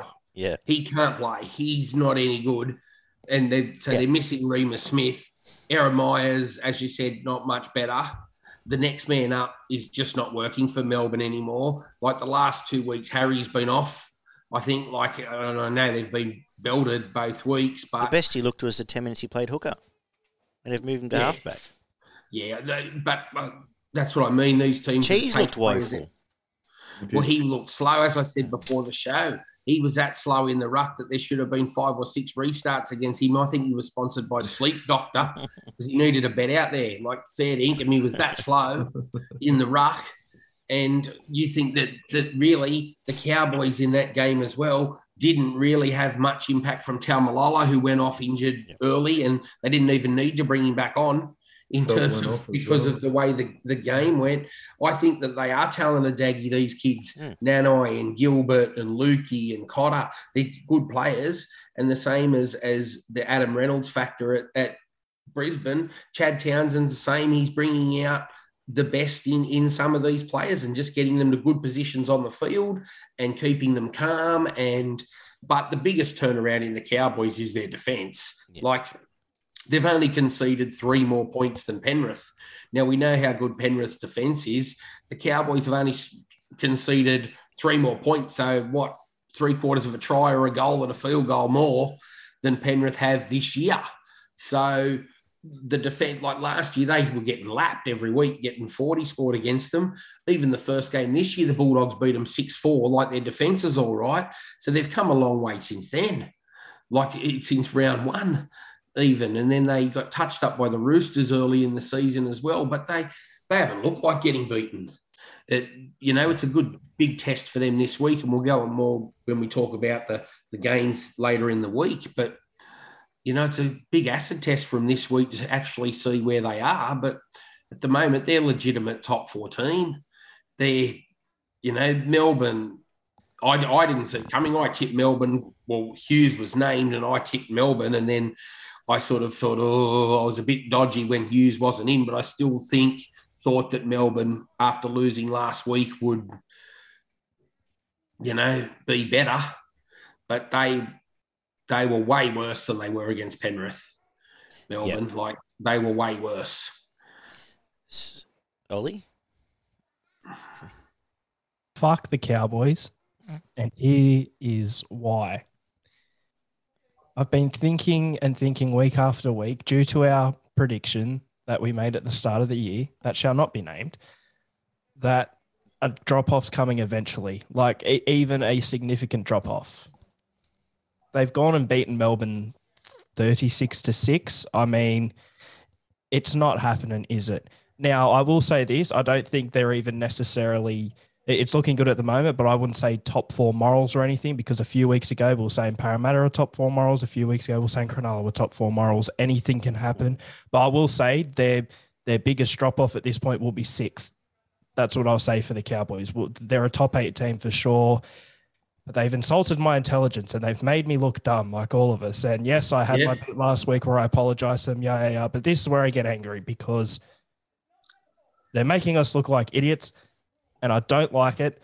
And due to that, I hope Penrith flogs them on the weekend so that I don't look like contenders at all. This is purely coming out of a um, out of spite and a, a bias against them due to my preseason predictions. But to be honest, you boys pretty much hit all the major points, and it was sort of obvious watching that game on the weekend. So I thought I'd just take this one opportunity to have my little rant about the Cowboys. How dare they be good? Yes. How dare they? And especially at the start of the year, I really gave it to them. I said this is going to be the worst team in the comp for about three years, and this is the team that's going to take the longest to rebuild. Well, Jesus Christ, screw you, Todd Payten, Chad Townsend for having a career, and Asons, and everyone in between. Because uh, I actually don't mind it though that a couple of teams that you didn't think were going to be any good are good. absolutely. Throw some interest into into the team, into the Yeah. comp. At least it's not like EPL, like the Cowboys and the Broncos. They've thrown a bit of interest Yeah. into Yeah, it. a lot, a lot made of it it hard to actually. tip, but Really watch It's them. great. Really It's- yeah. I, I, Is like, I, I like watching them play. Like I, I make a point to know when the Cowboys games are on at the moment. They're, they're really enjoyable to and, watch. and it's it was, it was uh, at the end of last year.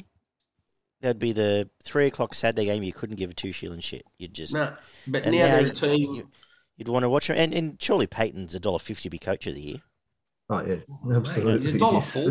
Yeah, Like, Like- he's a dollar four. and, and this is a the squad's the like they've added three blokes to this. It's incredible to look at the names. That, that's why I think we we've all tipped hammered them Cotter and Hess and to run last felt because they, for they didn't change that much, but the way they're playing footy has changed dramatically. Um, like, is Reuben Cotter like your new favourite player? Like, I, it's pretty close to it. You know But it does. there. I said it last week. It, it does. It, in my head, it doesn't make sense. Like it doesn't compute that I'm watching Reuben Cotter play. But Uh, then they interviewed him on the footy show on Channel 9 on Sunday. He's even a really nice, funny bloke. I'm like, sure he is. like to sit there and he, like a bloke you'd want to have a beer with. That was even worse. Thinking, "Geez, He just You're looks like a nice bloke as slightly oversized hooker who's just running straight through the middle of forward pack. And, and then we um, but then we've, we've, we we rave and rave about um, Selwyn Cobbo, but Taulagi's producing Well, magic yeah, every week. absolutely. Jesus, Yeah. well, I've got him bracketed with Cobbo on the wing for Queensland. I, why not? pick Wouldn't, be, either wouldn't them. surprise me. Yeah, Yeah, why absolutely. Big Well, um, Just to Um, touch on a couple other things that I didn't mention before. Um, obviously, Melbourne made a plan of trying to slow down the ruck as soon as they, you know, Cowboys were getting really good ruck speed, and they they tried to lay all over them. Um, the ref pretty much stopped them this week. Um, I think he was pretty good with the, the way he made a point earlier, penalising them, and um, and it got the Cowboys down the field, which led to some early points. This their fucking form drop in the last what three weeks is dramatic. Like they've gone from looking like close to the best team in the comp Yeah. to now looking like a team that's going to struggle to make the eight. Well, can we actually? Yeah, just can we actually also like what does where are Melbourne actually at? Do you, surely you can't just pen these two just because Papenhuyzen isn't there. This this is not think good so, football. Hughes, no. Um, I did mention that at the start of the year that I They'll probably I win the actually had a it, missing. I had them missing the top four. I still had them in the top eight, but I did. I'd flagged a few things around their said. forward pack, which I thought they were a little bit slow. They were getting, they're not probably not getting the impact that I thought they would out of them. There's been a bit of papering over that early in the year because they were winning games, but they wasn't through their forward pack, and now they're not getting the same impact out of their their outside backs with just scoring points for fun. It's now come back to the forward pack, and there's um that's raising those questions. I think I did raise earlier in the year, but um, And admittedly, admittedly, we are we are second tier because we've mentioned the big names out, but Jennings is out. There's another winger that's out there. There are Mm. five, six, seven, eight players out, but you can't absolutely. pen. you can't. You, I wouldn't be I'm not gonna penning penning Melbourne. Melbourne. No, I- no, absolutely I know. not. Yeah. Hughes and Papenhuyzen come back into the team. They beat 13 or 14 other teams. Yeah. Oh, absolutely, yeah. I think I, I'm I'm rubber stamping Cowboys top four, and I, I'm not far off rubber stamping Brisbane top four. There you go. Yeah. Oh, Kevin Kamika and Loiero were pretty good. I thought Kaufusi was their best forward easily. Um, he actually looked like he wanted to have a crack, unlike a few of them.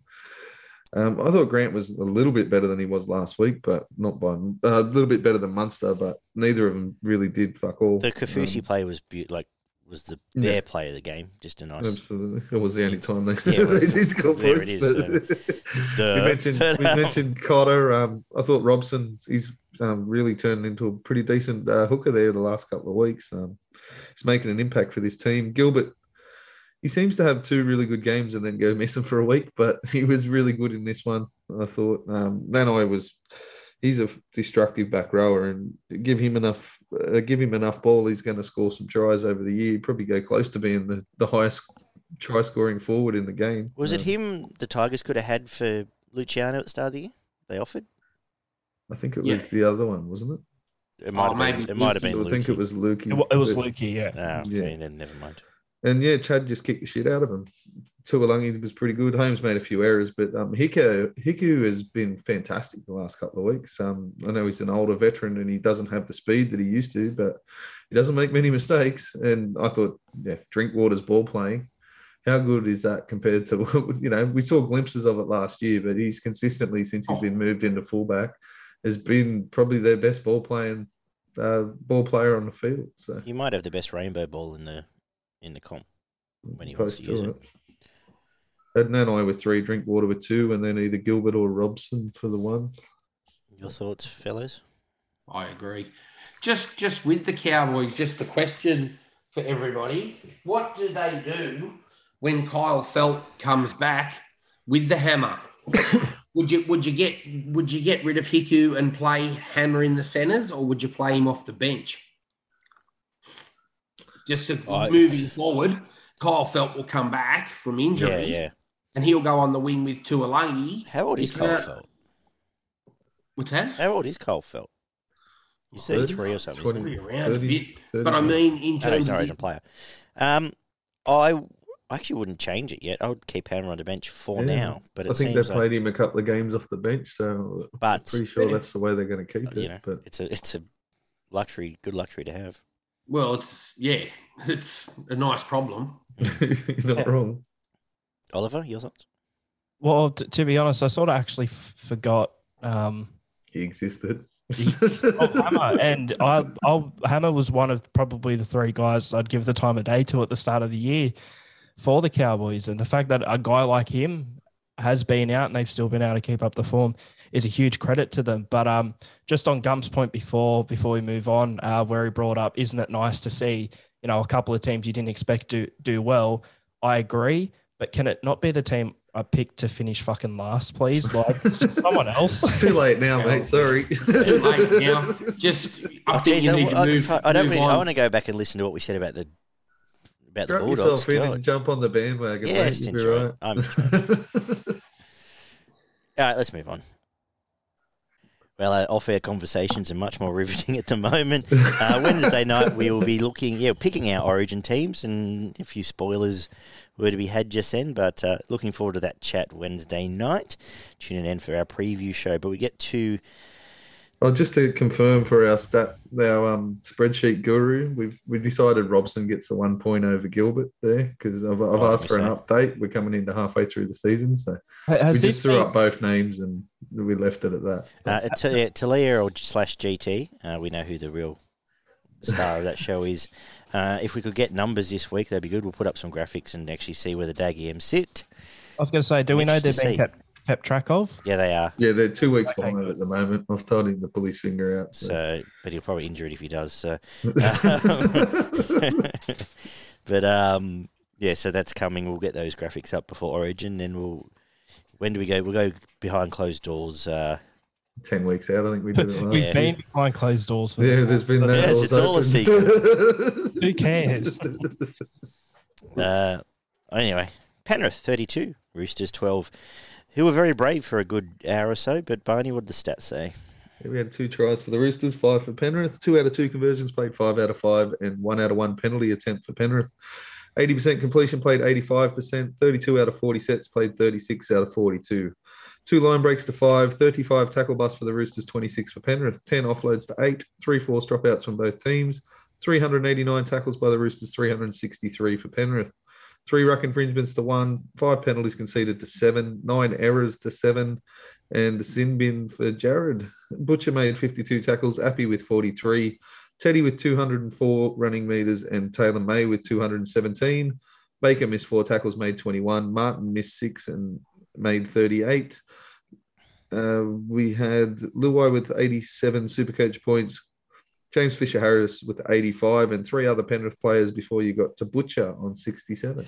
Before Barney tears us all apart here, uh, Ollie, I'll give you a good game for once. Oh shit! All right, uh, Gump, do you No, want to tell no, no, no, no, It was. Yeah. Um, well, one thing that I think sort of decided the game a little bit for me, we brought up in previous games and in previous weeks, um, how important Uh, a performance is from your bench. I think Penrith had that, especially from two players, Scott Sorensen and Spencer Leniu. The Roosters weren't offering too much. I feel like that had a bit of a significant impact on the game. Look, overall, Penrith once again continuously playing at a high level pretty much from 1 to 13 and as it has been for a lot of this season with the likes of your Taylan Mays and Izack Tagos really putting their hand up a lot of Penrith's attack was through their X factor on the edges and in the end I'd say that was the biggest thing that got them over the line against the Roosters but overall it does come down to quality as well and it's not to say the Roosters aren't a quality team and th- they've been in the best form they have been all season the past couple of weeks and you brought up Daggy um, you know, the effort the Roosters did put in for about an hour of that game. So they're not a horrible team by any stretch, but I think Penrith still that just that one bit further than anyone else on the You know what it competition. is? It's like when a bottom team plays a half decent team and they compete for an hour and then get run over. This is a good team playing the best team and competing for an hour and get running over. Yeah. Of course, it'll be telling next week, maybe for certain other teams on Penrith's level, but I think at the moment, and that's the biggest takeaway, it's just a, a I'd say a really good team. Um, James Tedesco, I think once again had a really good performance. I think he's starting to come into his own now when it's coming to Origin time. But even he, who not this season, but consistently the past few years has been a top three player in the competition, is still able to have that performance. But his team was just outclassed at the end of the night. I was watching the game with with a few few fellas, and sort of it, it, after about sixty minutes, and then again at the end of the game, we sort of discussed it and thought the Roosters didn't play badly. No. Oh, I didn't think. I think the Roosters probably beat nearly anybody else in the comp on on Saturday night. They they probably broke as many tackles as Penrith. They didn't miss as many tackles as Penrith. They they played all right. Again, it was just the way that Penrith just don't have a bad player on the field. They all do their job. And the Roosters, I thought, were, were quite good. I thought Angus Crichton was was probably one of his better games getting to form. Probably their only player that I thought was a bit down maybe was Manu on on previous efforts that sort of he'd been putting in. Um, Joseph Suaalii, if we didn't already know, he he was just he's a He's a star. star.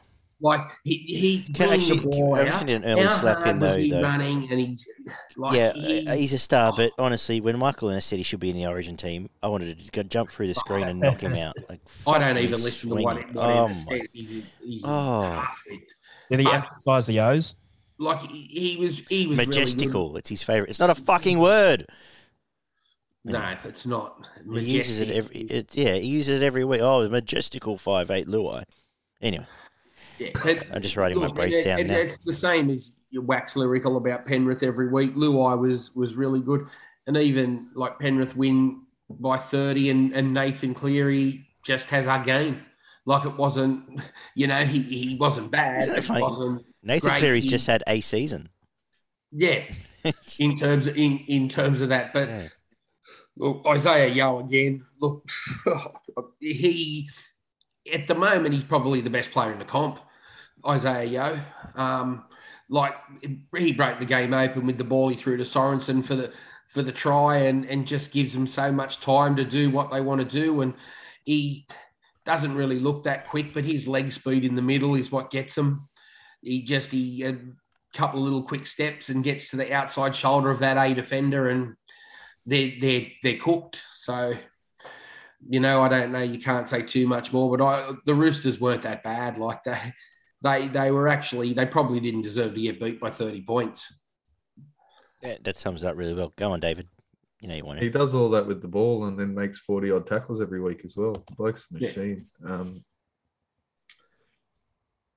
yeah, you, you mentioned pretty much a lot of what anyone would, would say about this game. There were 60 minutes where it was back and forth. Um, they stretched each other at times, but there was some pretty good cover defense in the first hour of the game that um, that stopped a lot of points. Um, they could have it could have been probably somewhere around 20 points each going into half time, but what was it, 6 0 or something like that? It, it wasn't much. Yeah. Um,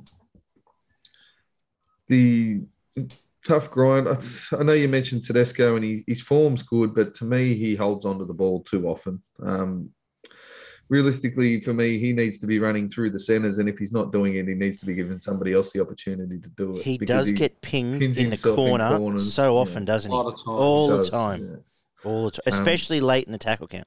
He's probably getting. You're right. He's getting caught with the ball too much. Yeah. Just, um, either let it go to your winger or duck back inside, and you know give give some, give him some space to run down a short side or put it, set up a different play rather than floating into that corner, and then you're stuck in the corner. It makes it very hard to set up um, attacking field uh, attacking plays out of a corner. Um, what do you say? There's oh, actually, the lead was 18 0 at halftime, wasn't it? Because they scored fucking bang, bang, bang, three, Three tries. tries straight in the away. last Appy, Appy had the uh, the It was free try Yo there. had the ball on the string with the two tries, and then Appy just darted out of the dummied and darted out of dummy half. which they set on up half. beautifully. Like they had Cleary Yeah, sitting they had Kiri, And- they had Luai, and um, Enyo all floating towards that side of the Well, field. I was waiting for the field goal, and Appy just said, "Thank you very much." Yeah. Um, Critter jumps over the top of everyone and runs 80 meters or 90 meters to score for a couple of minutes into the first uh, second half, and it was game over. Um, the Roosters didn't look like they were going to come back. They didn't look like they were going to get blown off the field, but at the end of the game, they probably did. Um, the Butcher and Sio Taukeiaho were the probably the best forwards for for the Roosters, but their forwards just got out like just got outplayed. They their constant grind that Penrith play through the middle. Um, if you're not up for it for 80 minutes, you'll you'll lose it in the last 20, which um, happened here. As I said, uh, Teddy gets in the way a little bit, but um, Keary and Crichton were the Roosters' really only um, guys that looked like they were going to break apart the, the the field for the Roosters. Um, Crichton probably had one of his better games, I think, for for the season, and Keary was was pretty good, uh, especially with his kicking game, and probably kept it closer than it could have been. The Panthers centers were fantastic. Um, they they were causing threats all over the place. Um, Tago seems to, if he's not improving, he's definitely not getting worse, but he causes all sorts of headaches for defensive lines. It also helps when you've got one of the biggest blokes in the game next to you and Luai buzzing around in the same sort of area. So um, that, that left hand side in attack just causes no end of problems for everyone. I can't see it being shut down either because you can play short to kick out, you can play out the back to Luai, you can hit Tago on a lead run or go to May on with the cutout ball. There's just so many options on that left hand side of the field. Um, Fisher Harris had his best game of the year, I thought, um, and the halves were great. But Luai's put two together now. Two yeah, really, yeah, really good games of football together. Uh, he, he was sensational again. Um, what I'm going to add to what you've said, not a lot, really, uh, except we talk. People always talk about how people go to how to, players go to Melbourne and get better, but Scott Sorensen's a genuine, genuine threat off the bench. He was a fella at Cronulla. How, how you know? Would you I make? thought he wasn't bad I at the thought- back yeah, end there he- for Cronulla. I was Yeah. actually pretty upset because he, I'm pretty sure he announced his retirement and then came out of retirement to play with Panthers. So He's loving life now. What a second. How hard does Spencer Leniu run? Yeah, yeah, I know. He's a weapon. Is isn't there a is there a middle forward that runs harder than him? Every carry too. Probably There's not. no. Terrell May. What about his first? Like How he, good was he? he was start? tremendous. He'd Oh, be he'd be starting by the end of the year for them. Tree trunks for legs, that bloke. Yeah. He's, Gun. he's go Gun. forward. Do you know maybe you met fantastic. much to do with him, Gumpy? Yeah, 2010 coach Terrell, Yeah. and thought and thought he'd make it before this. I really rated him as a kid. But what what Yeah. a first touch and what he had He's impact pretty every time he touched the ball. Yeah, absolutely. He Oh yeah, Terrell. a He, handful. he and he's a, he'd be a loose cannon. He, he's tough. Um, yeah, he, he- he'll be good. Yeah. They've they've re-signed him for for three years, so they've obviously got him in their plans. Yeah, only saw 20 minutes of him, but it was impressive. So you know, I, I don't know that he offers you less than Lindsay Collins and What, blokes like Lindsay that, you Collins know. has gone off a cliff. He's gone from a Yeah. Queensland prop to Uh, Yeah. Like he, he- off a cliff. How, how he's I think he's offering you as much as as the other blokes, your Fletcher Bakers and all that that they're playing. Taukeiaho at lock was okay. I, I s- it's still mind numbing that he won't be in the comp next year because he, he's as good a forward as they've got, uh, especially if Jared aging. But you know, if, if Terrell's the future, then that's something. Um, it's pretty, like we're not going to say much more about this apart from I, I genuinely believe on this performance, Roosters are sort of a fourth, fourth or fifth team, and they got blown off a park by the best team. It's Yeah. it's it. Like I, Roosters would have beaten. I agree. Roosters would have beaten everyone bar, bar maybe Brisbane and New and uh, the Cowboys this week. Cowboys. yeah. And uh, and I think that's the top four. I think that's that's the top four. The more I think about it, so I've been wrong before, but um, you mentioned three points, Luai, Barn. Uh, where are we going next? Um, Cleary just on the back of his kicking game, and then I had uh, one of three actually. I had Yeo, Appy, or James Fisher Harris because I thought they were extremely Actually- good. But I, I want to. Yeah,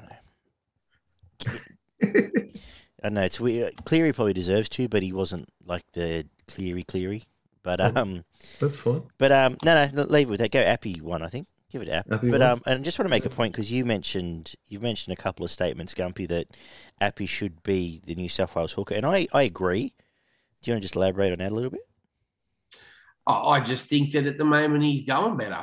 Like he, yeah, and I know that sometimes you think because the team's going better, you think a player's going better, but I'm not saying it for that reason. I think Damien Cook's value is running out of dummy half, and he's just not really doing it. Yeah. Like he, he did it two games this year. One was against the Bulldogs, and I think the other one was probably against the Warriors, where anyone had us four would make ground out of dummy half. So Cook's value is running out of dummy half. Happy service is definitely better. Defensively, you know, Cook makes as many tackles as Koroisau, probably misses more. I just think combinations, when you think about it, Penrith are probably going to have Cleary, Luai, Crichton, To- or Martin in It the makes- side. it does make a lot of And sense. Yo. And yo, that you have Koroisau, it makes sense to have Koroisau in the team. Yep. To me, and and and it's based on on combinations because I think and uh, only especially when a year ago the argument was uh, Cook, Reynolds, and Walker, and it, you know, we it didn't really work out, did it? Uh, but when you, you when you, you make a compelling case for an eight man combination compared to a three man combination, Well, I, I personally, I think that's the only way New South Wales can win. Is South if they won't have the anyone Penrith else in the team. there. Because I don't, I don't. If you look at the Queensland team, which we're going to in the future, I think that they're going better. Yeah. That if than than some of these blokes that New South Wales, if they s- stick with a couple of them and they say they're going to be loyal to blokes like Sims and Saifiti and all that, they're not going well enough. Yeah, I No, definitely. Those not. players, they're, But- they're just not let's at save the the rest. moment. Let's save It's the rest of that chat for tomorrow night. But um, Yeah. let's get. I, I agree. I agree. But we, we, we No, 100%. uh, any any thoughts, you two? Oh, at this point, Origin might be Penrith versus North Queensland. Hey, why not? We get, Be we get a close. preview next week. don't we? well, that's played this week, so The week Yeah. after, isn't We're it? gonna we're gonna know a lot more after this week. Tw- 32-12. Is that four straight for the Raiders? Three, I think. Three straight for the Raiders Mm. uh, against a team. Um, yes, Barney, tell us the stats, and then we can bag Talk South about a bit. falling off a cliff. No, I love fucking hell. bagging South. So Two tries to six, two out of two conversions played, three out of six, and one out of one penalty attempts for Canberra. 65% completion for South, 74% for the Raiders. 27 out of 41 sets played, 29 out of 39. Three line breaks to seven, 17 tackle busts to 48, 12 offloads to 13, one forced dropout by Souths. Uh, 311 tackles played, 303, one ruck infringement to two, one inside the 10 against both teams, seven penalties conceded to eight, 14 errors to 13, Cook with 44 tackles, Tapine with 33, Graham with 118 metres, and Tapine with 189 metres. Burgess missed five tackles, made 20. Keaon missed five, made 22. There were six other South players with four missed tackles and two with three missed tackles. Cotric missed two and made four tackles. Uh, Young with 102 Supercoach points, Cotric with 84, Cook with 81. So sorry, I just saw the, the weirdest stat line I think I've ever seen is Zac Woolford, 26 minutes for 0 1 0 0 0 0 0 0 1 0 19 0 0 0. He, he came on a field and made 19 Made tackles 19 and did zero Yeah, else. I don't think I've ever seen that. anyway, apart from that, Rabbitohs stunk. They were bad. They were bottom four bad. They. Actually, I'm going to Have have you ever seen a team I'm gonna pu- fall from grace so quickly? not as quickly as this on the loss of what one player, two players. Gagai and Reynolds, but no Murray and no Mitchell. and no Murray, no Latrell, obviously, but like they've got no leadership. The only thing I will say, only because he's not far off an Origin spot, Campbell Graham could have scored three tries and had three tries. assists. He said he kept th- getting Yeah. bundled out or throwing balls into people or doing weird shit or passing before the line. He actually could have single handedly beaten Canberra, but beyond that, like they have uh, zero. There's nothing here. Raiders can't be that good. We know what Raiders level is, uh, and and they got beaten.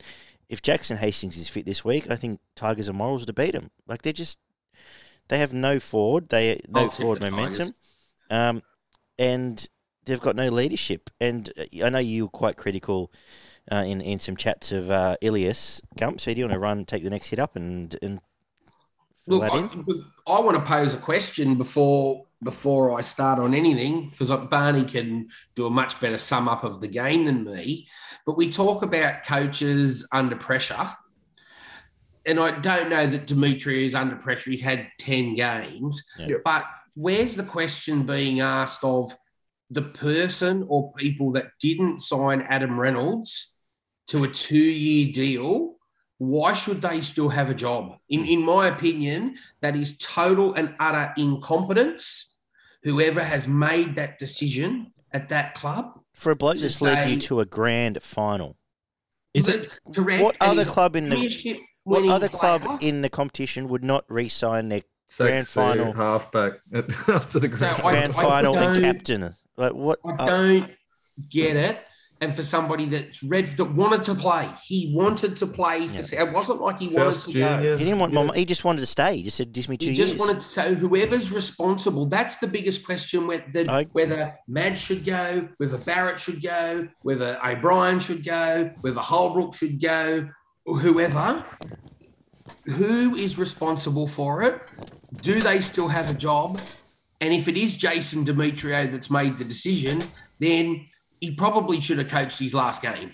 To be brutally Yeah. honest, like Lachlan Ilias, he might be What was it? A medical thing? Like, was it a? Oh, look, they put it down to the whole Sam oh. Burgess and Greg Inglis long term contracts and they lost money and da da da da da.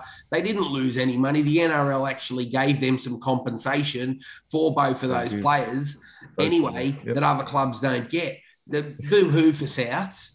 I'm I'm actually glad. I don't like. I I, I, I hate South, so I don't I care. that don't like them. But no, I don't like them. I'm actually glad they're going shit house.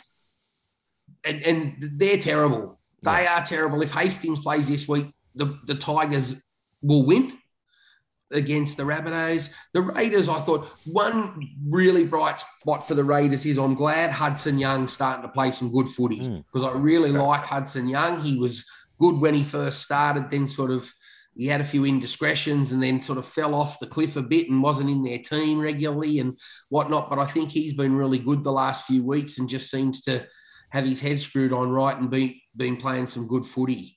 Um, you know, they're, they're going okay, the Raiders. Like they might, by virtue of other teams falling over, they might finish higher than South and Manly and sides like that that are falling apart.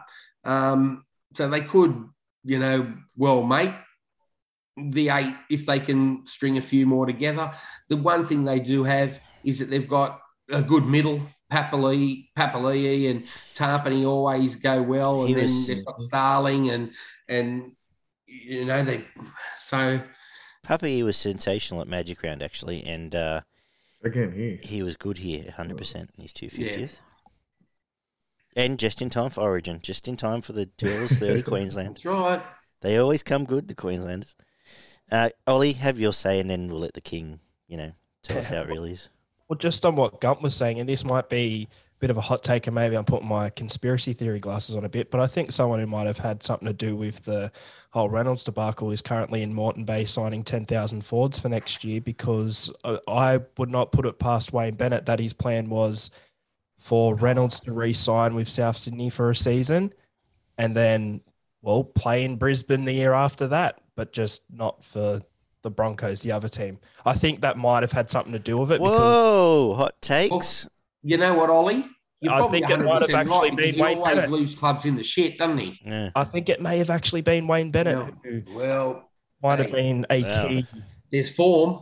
A Well, if that if that's true, that even says even more about the bloke who's in charge of recruitment should have lost his fucking job. So, because if you know the coach is on the way out, you give That's them true. no say in recruitment. If that's forward. true, shouldn't Seriously. shouldn't Wayne Bennett have actually just tapped Reynolds on the shoulder and said, "Hey, I'll look after you"? Hush, hush. Uh, I think so. I, I don't know. It just seems like that's a possibility. And I Yeah. think we can all agree Wayne Bennett probably knew around this time last year he was going to coach Redcliffe or whoever the expansion team was going to be, or at least had a pretty good idea. So I feel like they might have had something to do with it. But this game now, I watched the next game with a certain team versus Cronulla before this one, and I thought, wow, a certain team um, was horrible defensively and they were the worst team this round. However, Adrian, uh, our fearless leader, then helped me out and put on the Fox League Mini for this game. And I've only watched the Fox League Mini, but I can take out of it that South Sydney, I, don't know if I've seen, I know it's a big thing to say.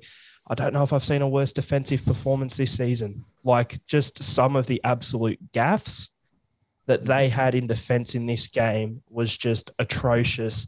And it is, even though Reynolds isn't there, even though Bennett isn't there, even though Murray and Latrell are out, just the fall from grace from runners up to where they are now, it is just absolutely astonishing. It makes no sense given that last year all the mail was, "Oh, Demetriou's actually coaching the side."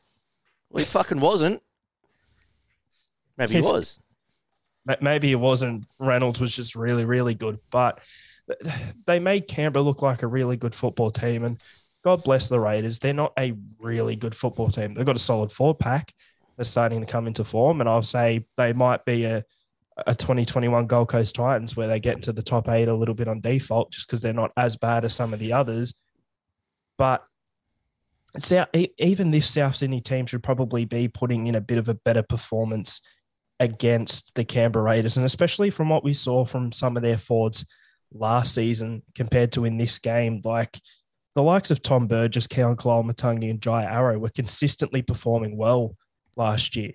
They seem to have dropped off a little bit, in my opinion, as well. Like, I, I just don't know what it is with South. Souths. I don't think it is just the exodus of players and the injuries. There are some players who have dropped off a bit, and it's a real sign of concern. Well, losing your best go forward man in the first 20 seconds of the game doesn't help. Um, Tatola obviously getting knocked out with the first tackle of the match Yeah. uh, puts a big hole in their go forward, but their their attack at the moment is about as organised as a group of fucking three year old children just being let to run riot in the playground, and their defence is was it resembles wet tissue paper, mate. It's as soft as you can absolutely get. Like Canberra were good in attack, but they were no nowhere near great. And a lot of the line breaks were one pass off the ruck. If you can't defend one pass off the ruck, you've got some serious problems. and if it wasn't one pass, it was two passes. Um, that first ball to Cotric to score in the corner, there wasn't a bloke within five meters of him. Like it wasn't even close. And that pass took forever to get out to him. It's not like it was a rocket ball that hit No. him on the chest when he was running at speed. There was just nobody around him. The defense was disgusting. Um, there's a couple How of nice bad was. Liam Knight? He got bashed. Oh, Every time he touched the ball, he got flogged. and every time he tried to make a tackle, he seemed to get knocked out or Oh. partially knocked out. Like when Paul was one of the toughest nights you're ever going to see from Oh. the front rower. He was, yeah, physically belted out of that game consistently. Um, the highlights of the game were Cook's um, individual effort to score his try and um, Xavier Savage back down the middle of the field. That was some really nice ball running and into holes and just left the defense for dead. Um, they were the two tries that you probably pin your hat on in this game. But um, South's effort, if you want to call it that, left me with about three players worth mentioning um, in their entire fucking 17, and that was Arrow, who played decent, and Campbell. Uh, Campbell Graham, who was okay, um, as you mentioned, had some nice touches, but also made a few errors. And Cook, who was their best player on the field, and he probably doesn't even make it into the top eight or nine players in the Canberra team. Um, Canberra's middle was fantastic. They absolutely bashed uh, the, the South team out of the game. As I mentioned, a lot of it was one one pass off the ruck with just a big forward barreling through the line, and then you had support players coming on both sides of that. And like Corey Horsburgh looked like Arthur Beetson in this game. That- you know, I put it on the WhatsApp at one point, and he was running twenty meters a hit up. yeah, he Like, was. He's okay. Corey, but he, you know, geez. Like, and that left me with probably only three or four of the Raiders that weren't worth mentioning. But the standouts were Horsburgh, as you, as you mentioned. Um, was good. Tapine was close to the best player on the field, but somehow I left him out of my points. Um, Wighton and Cotric were very good. Um, Cotric, as you mentioned last week, Dougie, his, his last three or four games have actually been quite good, and he seems to be hitting that sign of form when he when he was at Canberra a couple of years ago. Um, Starling, Young, and Papalii were fantastic. They were the best players on the field, in my opinion, and that was the way I went with my three points, which was Papalii, Young, and Starling. I, I, I can't disagree with that. Like, C- Can he we? makes such an impact, Starling, off the bench. Um, it's- been tremendous, especially in the last what three or four games. He just comes on and creates absolute havoc for defenses. Do we still think? Do we still think Canberra a better team if they play um, Frawley as well, move Wighton a pair wider? I'd like to see Wighton out in the centres, actually. Yeah, well, that's what I mean, yeah. absolutely. I would. Yeah. and then get um, you probably may as well get rid of Chance to be honest, and put Savage back there or take your pick. But they didn't seem to miss Chance when he came. off. Did he come off in this game? Yeah, he came off. He did, didn't he? Yeah, he he got, nah, yeah, he came off. Uh, and they put Savage back there, who actually looks like he's got points in him. But they, they could actually be a dangerous team when you've got that forward pack and then just have Wighton lurking out in the centres. It's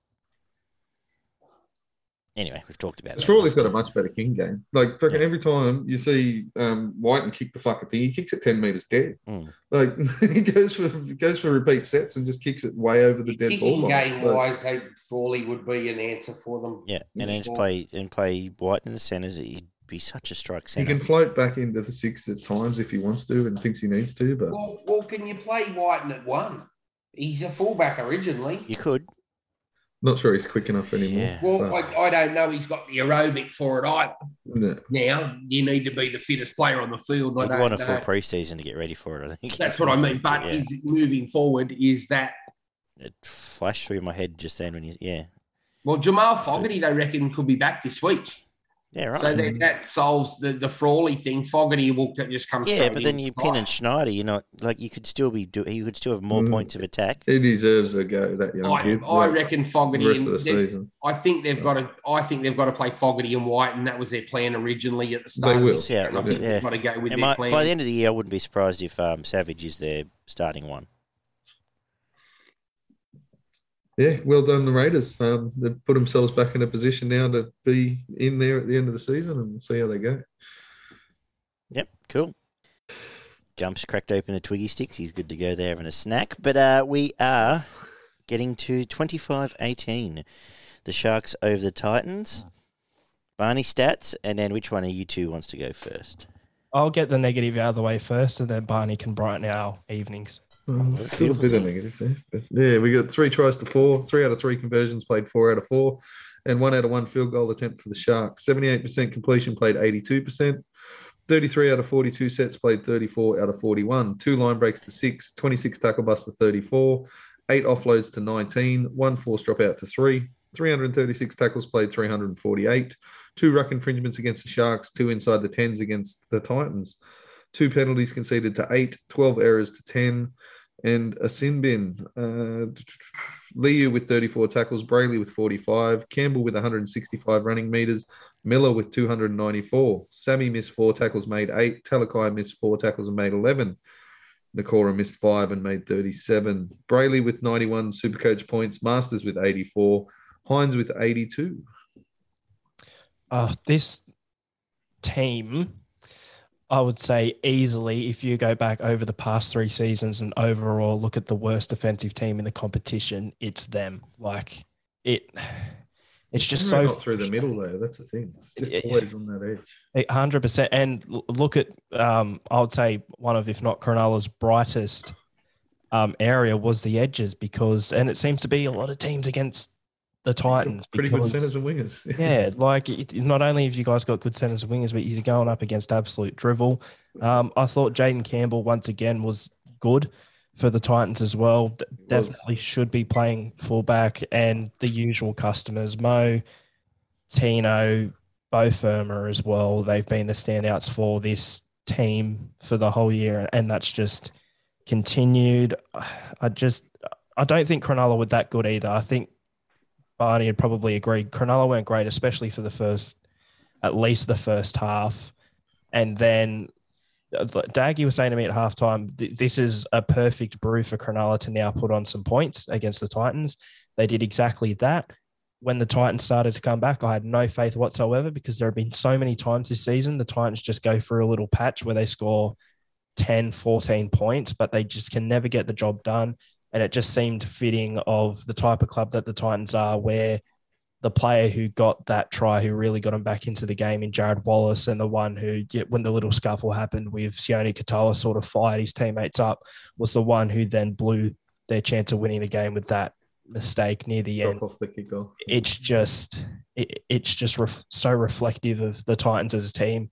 And again, I'm actually really interested to hear your take on Cronulla Barney because I don't think they've been amazing in recent weeks. They managed to get the job done against the Titans, where realistically that team should be winning by more than seven points against the Titans. I think the rain did also have a bit of an effect on it. Uh, neither team played amazingly, but the rain certainly sort of impacted that. But then when Cronulla was were going, they did really well. A bit of a shock out, uh, shock shout out as well to um, Lockie Miller in his NRL debut. I thought he had a really good game, especially in attack, reminiscent of a former rugby sevens player, which I believe he was. He, uh, I thought he, like he, the first try he was nowhere to be seen, but I thought he was very, very, um, yeah, a little bit electric. Like when he touches the ball, you feel like something's going to happen. He was Uh, active. He was He's, yeah, he's you know, um, see here it goes. The Titans attack. There's lots of times in it, it just makes no sense. Like Fodderwake is always running the decoy. Like just put the bloke for a like put the bloke into a hole. He'll probably take three blokes with him. Um, and then they, they're playing more, and and then the edges don't quite. Let me think about how to phrase that better. They're horrible. Anyway, yeah, yeah, let's, yeah, yeah, let's go with that. Um, first, they, first they half were a Sharks. good attacking team last year. yeah, and they just they just they, they have that weird one out decoy run where nothing happens. Um, Question yeah, for you, Ollie. Yeah, Where do you sit with Justin Holbrook? I've really soured on him this year. He's, he's got to be under pressure. last year I was really trying to give him the benefit of the doubt. He's trying to do different things with the team, but it just seems like this year with a lot of decisions, they are decisions that don't make sense in the hope that something will happen and nothing happens. But Yeah. like that's that's the big thing with Justin Holbrook. Every few weeks he'll just make a decision that will leave everyone's heads, everyone scratching their heads, and no they've gone backwards. out of it. Nothing. yeah, well, you There's see only two. Well, them and the Bulldogs are the only teams that have gone truly backwards. Souths? Well, well, take Souths out. 'cause, Well, you can't. But they've they've gone seriously backwards. The titans from they attacked well last year. Like they had points in them, and they were a, they were another team that I didn't mind watching last year. But this year, I can't watch them. Like Remember last year for the first ten rounds we thought Holbrook was a goose, and then we thought he was a genius because they started winning games, and now it, it's like realistically, the way I see Holbrook now is that I think he's probably safe for the rest of this season. But I'm 100% seeing him be the favourite for first coach sack next year and being the Trent Barrett of next year when it. uh, Like that's what I see. That's what I if see. they were a Sydney team, he'd be fucking, he'd be hammered, he'd be Yeah, He'd be gone by the end of the year if they were, but I think he's safe at least for 2022. Um, just, He's just another name on hearing at the Bulldogs because he's a Bulldogs ex-player, well, junior, and has got connections. to the interesting, club. very interesting shuffle if that would happen. As long as we don't get Barrett. I think you're right. I don't, I don't think we'll see Trent in a first grade role for maybe ever again. Super League, maybe. Cleary, Cleary brushed him today. Did you see that? No, They said, "Oh, would you have, uh, would you have Trent Oh, back at the club?" He went, Yeah. "Oh, there's no roles at the moment." anyway, um, I thought Sharks' first half was mediocre. I thought the first half itself, I tipped it as a bludger of a game, and it felt like a bludger of a game for the first half. And Sharks got straightened up, and it was the Nico show, as Barney's about to tell us, I'm sure. But um, they they still were two left to right, left right to left first half, but they, they got their shit together a little bit in the second half. Um, Gump, you mentioned that uh, jury's out in Wade Graham, and I, I 100% agree. 100, like I don't think I th- put it this way: if Wade Graham played for the Roosters, he'd be medically retired by now. The, Sh- the Sharks for me, and I like the Sharks. They were, they're a good team. I like to watch them play, but they've got too many blokes at the moment that get in the way. Mm. They've got Wade Graham gets in the way. Teague Wilton's even starting to get in the way on that edge. Tolman gets in the way. Andrew Fifita gets in the way when he gets on the field.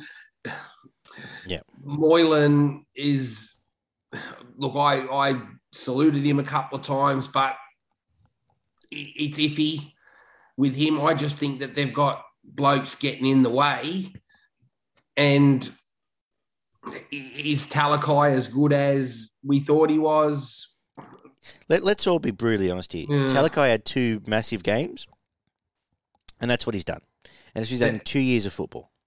Yep. So uh, until we see it again, and now he's not getting decent service because they've parked him out in the centres and he's standing around like a slug and getting Well, the ball getting in close the to the way. line and getting in the way. So, yeah, the, Barney, give us your take, Yeah. and then we'll, uh, we'll go back to it. Well, he's um yeah, his defense has dropped off a little bit too with Talakai, but um he definitely he, he did make an impact. He was realistically the reason that they started their comeback, where he just went and he went back into the middle and he played like a front rower and he decided to actually have a crack through the middle. But um, I thought it was pretty tough, competitive first half. As Ollie mentioned, it was pissing down at times there for a good probably 15 minutes during that first half, which led to a few errors. But um, yeah, Sharks were nowhere near their best uh, for the majority of the game. Realistically, they only sort of clicked into gear for about 10 or 15 minutes, and it was enough to win the game. Take a breath, Um, David. Nobody in that first half really seemed to um, ice any opportunities, uh, and there was a few of them. Both teams probably had two or three opportunities to score points, and um, they just couldn't do it. Uh, I thought the Sharks were causing more problems than the Titans. They did look like they were more threatening, and did look like they were they had a chance of scoring more points than the Titans did. But also that comes back to a bit of um, the defensive reads from the outside backs of the Titans. Um, this, yeah, as I said, they, they kicked into gear, but it was as it was only for 10, 15 minutes, and they looked like they were the team from five or six years, uh, five or six weeks ago, where they were putting teams to the sword and scoring a lot of points on the edges. But um, it, as I mentioned, it came off the back of there was a couple of really good charges through the middle with um, Talakai, Katoa, um, just getting up and through the ruck in the middle. Teague Wilton did offer something, but I agree with Gump there. He's starting to get in the way, especially on that left hand side. Um, and everything Gump mentioned, actually, the everyone that he picked out are blokes that seem to just get in in the way of the ball play, and it, it kills the attack. Um, Sharks seem to just switch off after they did score their points, and to me, there's been three or four games this year where they look like they get out to a lead and they want to try and defend their way to the win. Um, they just basically give up on all their attack, and uh, it's obviously something that Fitzy's trying to push with the team, where you're going to be in positions where you're just going to have to hang on, but. They try too much to slow the ruck down when they start giving away stupid penalties and giving away field position, and they get themselves in trouble. And they've, I think they've lost two of those games and just hung on the in the other two that I'm talking about. So, um, I think they really this team just needs to play all out attack pretty much. Um, I don't think they can rely on their defense because their middle defense hasn't been as the first couple of games of the year. Their middle defense was really strong, but it's fallen away quite a bit recently. Um, Wallace was really Still, good. Barn, Yeah, worried in some ways for them and it probably isn't a bad problem to have because there's plenty of good players, but just the balance of the team. Like I'm even mm. thinking moving forward, Hamlin-Uele will come back into the team, which is a good in, Yep, and Finucane will come back into the team. absolutely. So who are you? Who who are they not going to pick? Well, they're trying to shoehorn Trindall into this team for some reason. I don't that's what understand it- that. And that's Um, what I mean. So they, they, they, they're going to have Hamlin, Uele, and Finucane to come in. Yep. Are they going to stick loyal to Tolman and Wade Graham and blokes like that? To prob- realistically, Well, Graham will stay there. It'll be Was between Graham Tolman. captain this week?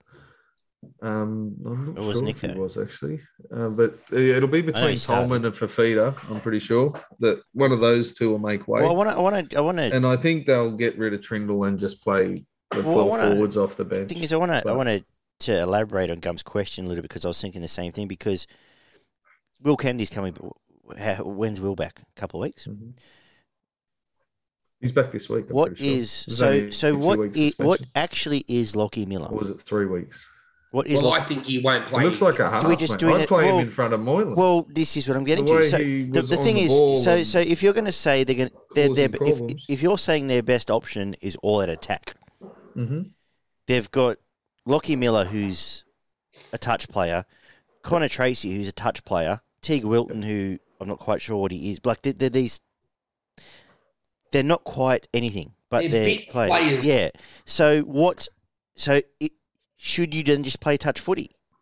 Uh, yeah, I'd have That Nico have the show. thing. They're obviously oh, I, strong I enough yeah, in the middle yeah. Nico's tremendous at it. So I, But as soon I, I agree with gets you. Put Lockie at past six. halves, I'd yeah, actually I'd put Miller at six, six. But it's a get. They won't do it because now they've won eight games, Yeah. whatever. They're With not going to gamble. No, of But put him at six. Put Kennedy at one.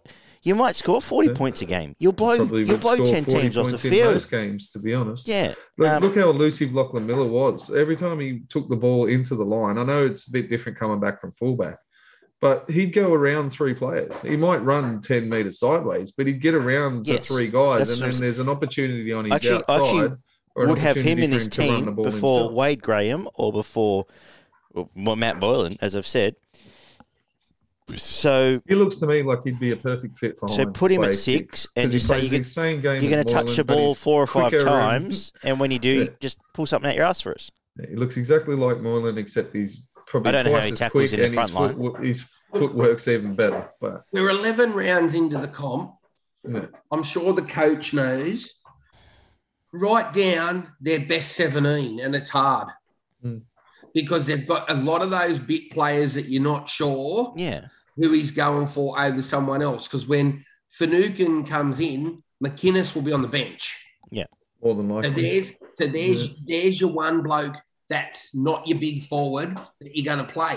Can Yeah. my argument is can you play McInnes and Wade Graham and Wilton all in the same team? I don't think you can I, yeah, In, terms of what they need off the bench. So I think decisions have got to be made as to this is our best 17 players and this is the way we're going to play. I still think that they've got a little bit of an identity crisis.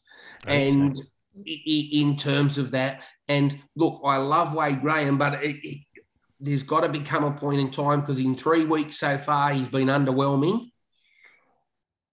Do they bite the bullet and play Wade Graham in the middle and not play him? He can't play on an edge now. He, he's not the attacking threat now as a as a ball runner that he was then. And you need edges like Nikora and Talakai and blokes like that that are going to be threatening with the ball.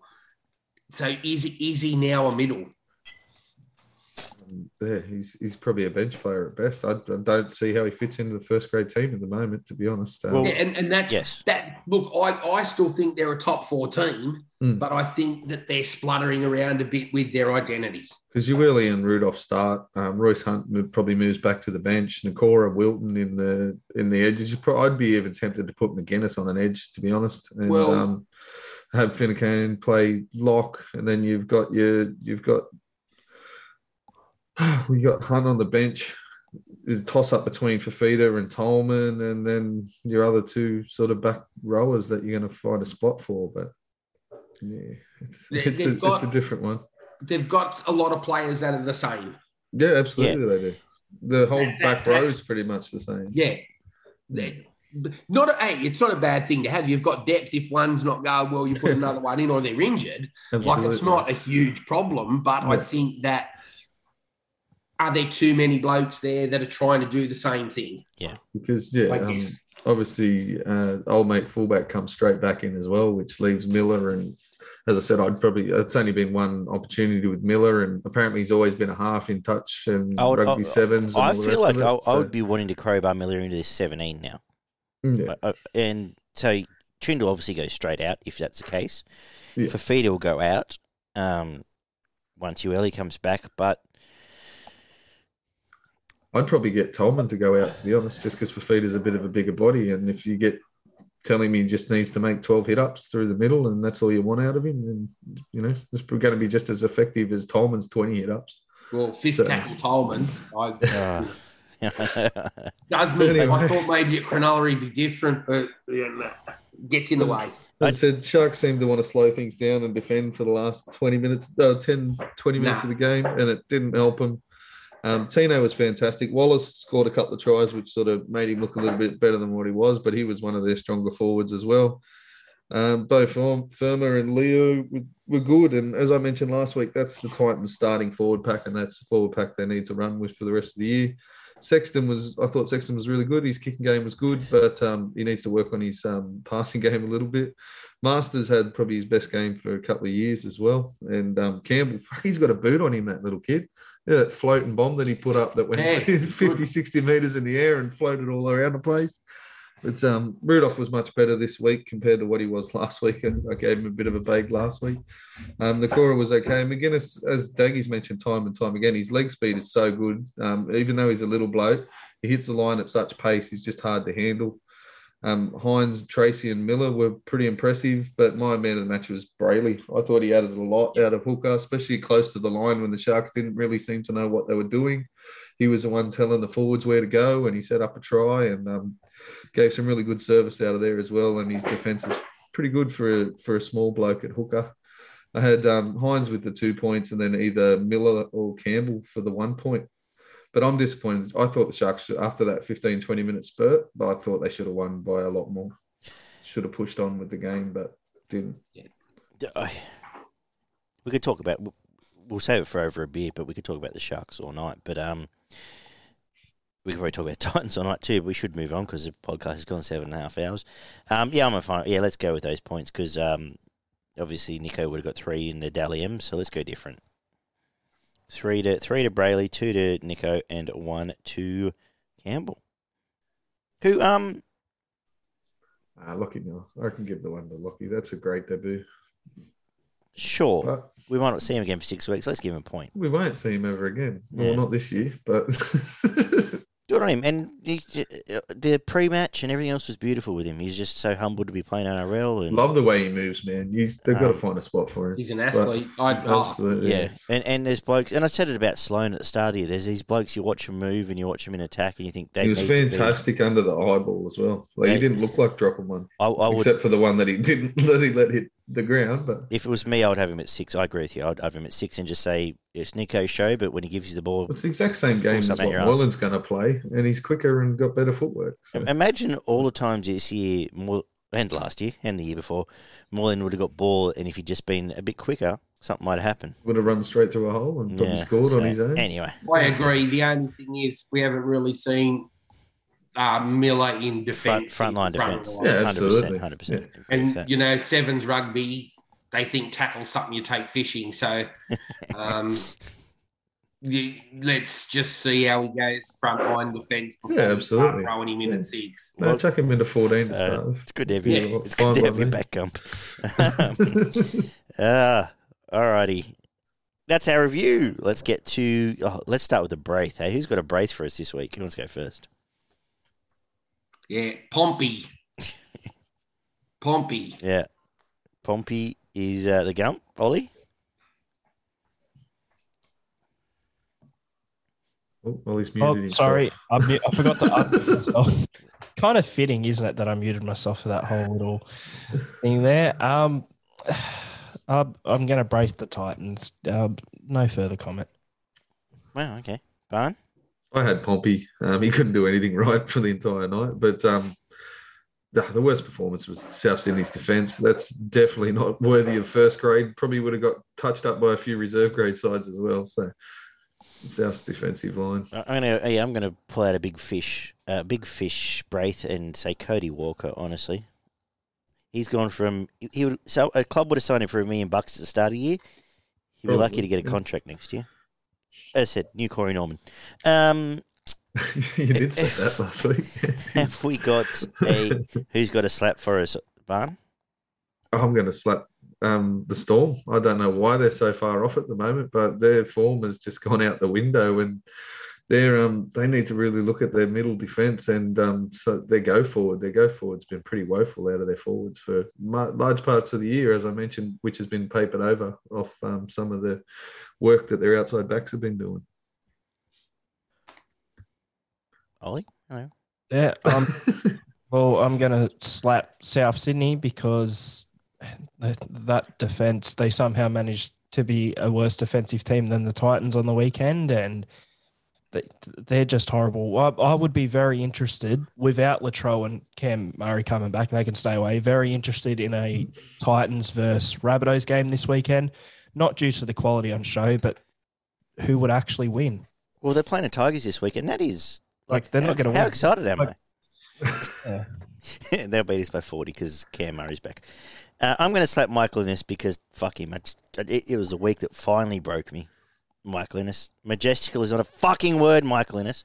Um, and the rest of uh, whoever sent the mem earlier in the week that uh, people that shout at you during the footy, one, you misses, two, Michael Ennis. It's just like, my God, it's bad commentary. Anyway, come. Jade Knockenball slap. He should have been braced. I should have braced him actually. Yeah. Yeah, no, Pompey was worse. hey, what are you going to do? hey, Gum, I've got a business proposition for you. Why don't we go halves in an island and put Jade Knockenball and Jamayne Isaako on said island forever? Yeah, I film them in a fight to the death. Well, maybe Red no, whatever. I didn't think Isaako was that bad this week. Yeah, I thought he was okay. Overall. Yeah. yeah, fair. Finish on a good one, as they say in cricket pylons. You got a salute for us, Gum. I'm going to salute North Queensland Cowboys. They're the real deal, and I'm going to salute them. And I hope this week that they put up a really good showing against the Penny Panthers, and we get just a good game of footy. And the Cowboys are where we think they are, so that so Ollie doesn't feel bad or feels good that they might be really shit and he's justified. But at least now, if they get close to Penrith, he can probably move on and, and get over it and say, okay, we were wrong and they're a good team.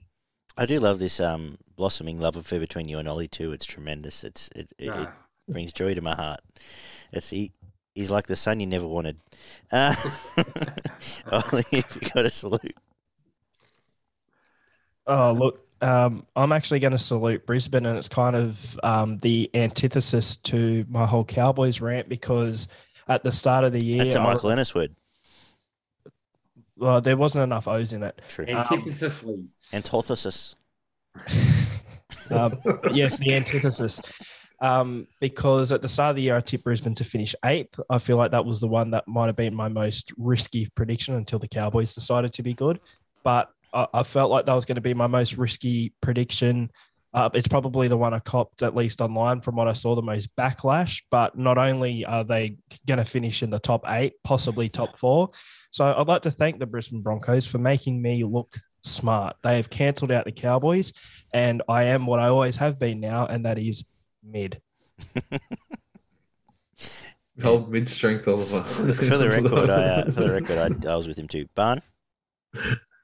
Oh yeah, as you mentioned, mate, all the everything that was around Lockie Miller's debut, I thought he was fantastic. Um, didn't put a foot wrong and um, lit up the field a couple of times there, just um, making it really hard for anyone to get hold of him. I enjoyed watching his debut. So. You know, it is. He's the sort of bloke you just want to see play next week so you can watch him because something yeah, will happen. And he might get smashed. He might get fucked up. He might put on three tries. But I just about every time he touched the ball, mate, it looked like it was, you know, the there was two or three blokes that couldn't touch him before someone tackled him. So I'm going to uh, change my salute here a bit, but um, you mentioned him earlier. Uh, Joe Galway maybe the most underrated player this year in terms of at least in Tiger Town. He's been outstanding all year, probably borderline Origin quality, but the stats he produces every week, uh, the super coach points he rolls out for those that have him. He's been outstanding and doesn't get mentioned at all anywhere ever. So I'm just going to mention him now. So there you go. Good. Anything else we need to mention? Good. Yep. It's been Footy and Frothy's review show. Thanks for sticking around for the three hours. We're back tomorrow night to look at round 12 of the NRL and discuss our origin teams. Uh, good to see you, Gump. Good to have you back on board. Hope you're feeling better tomorrow. Absolutely. Uh, you other fellas, yeah, here around as well. It's good. It's always nice. Yeah. But um, take care, guys. Check out rugbyleaguemerch.com uh, for all the good gear there. That fine shirt Ollie's wearing there, the beanie Barney's got on. And also check out uh, our socials Facebook, Insta, YouTube now. You can find us there. And uh, plenty more going on. Talk to everyone soon. Take care, guys.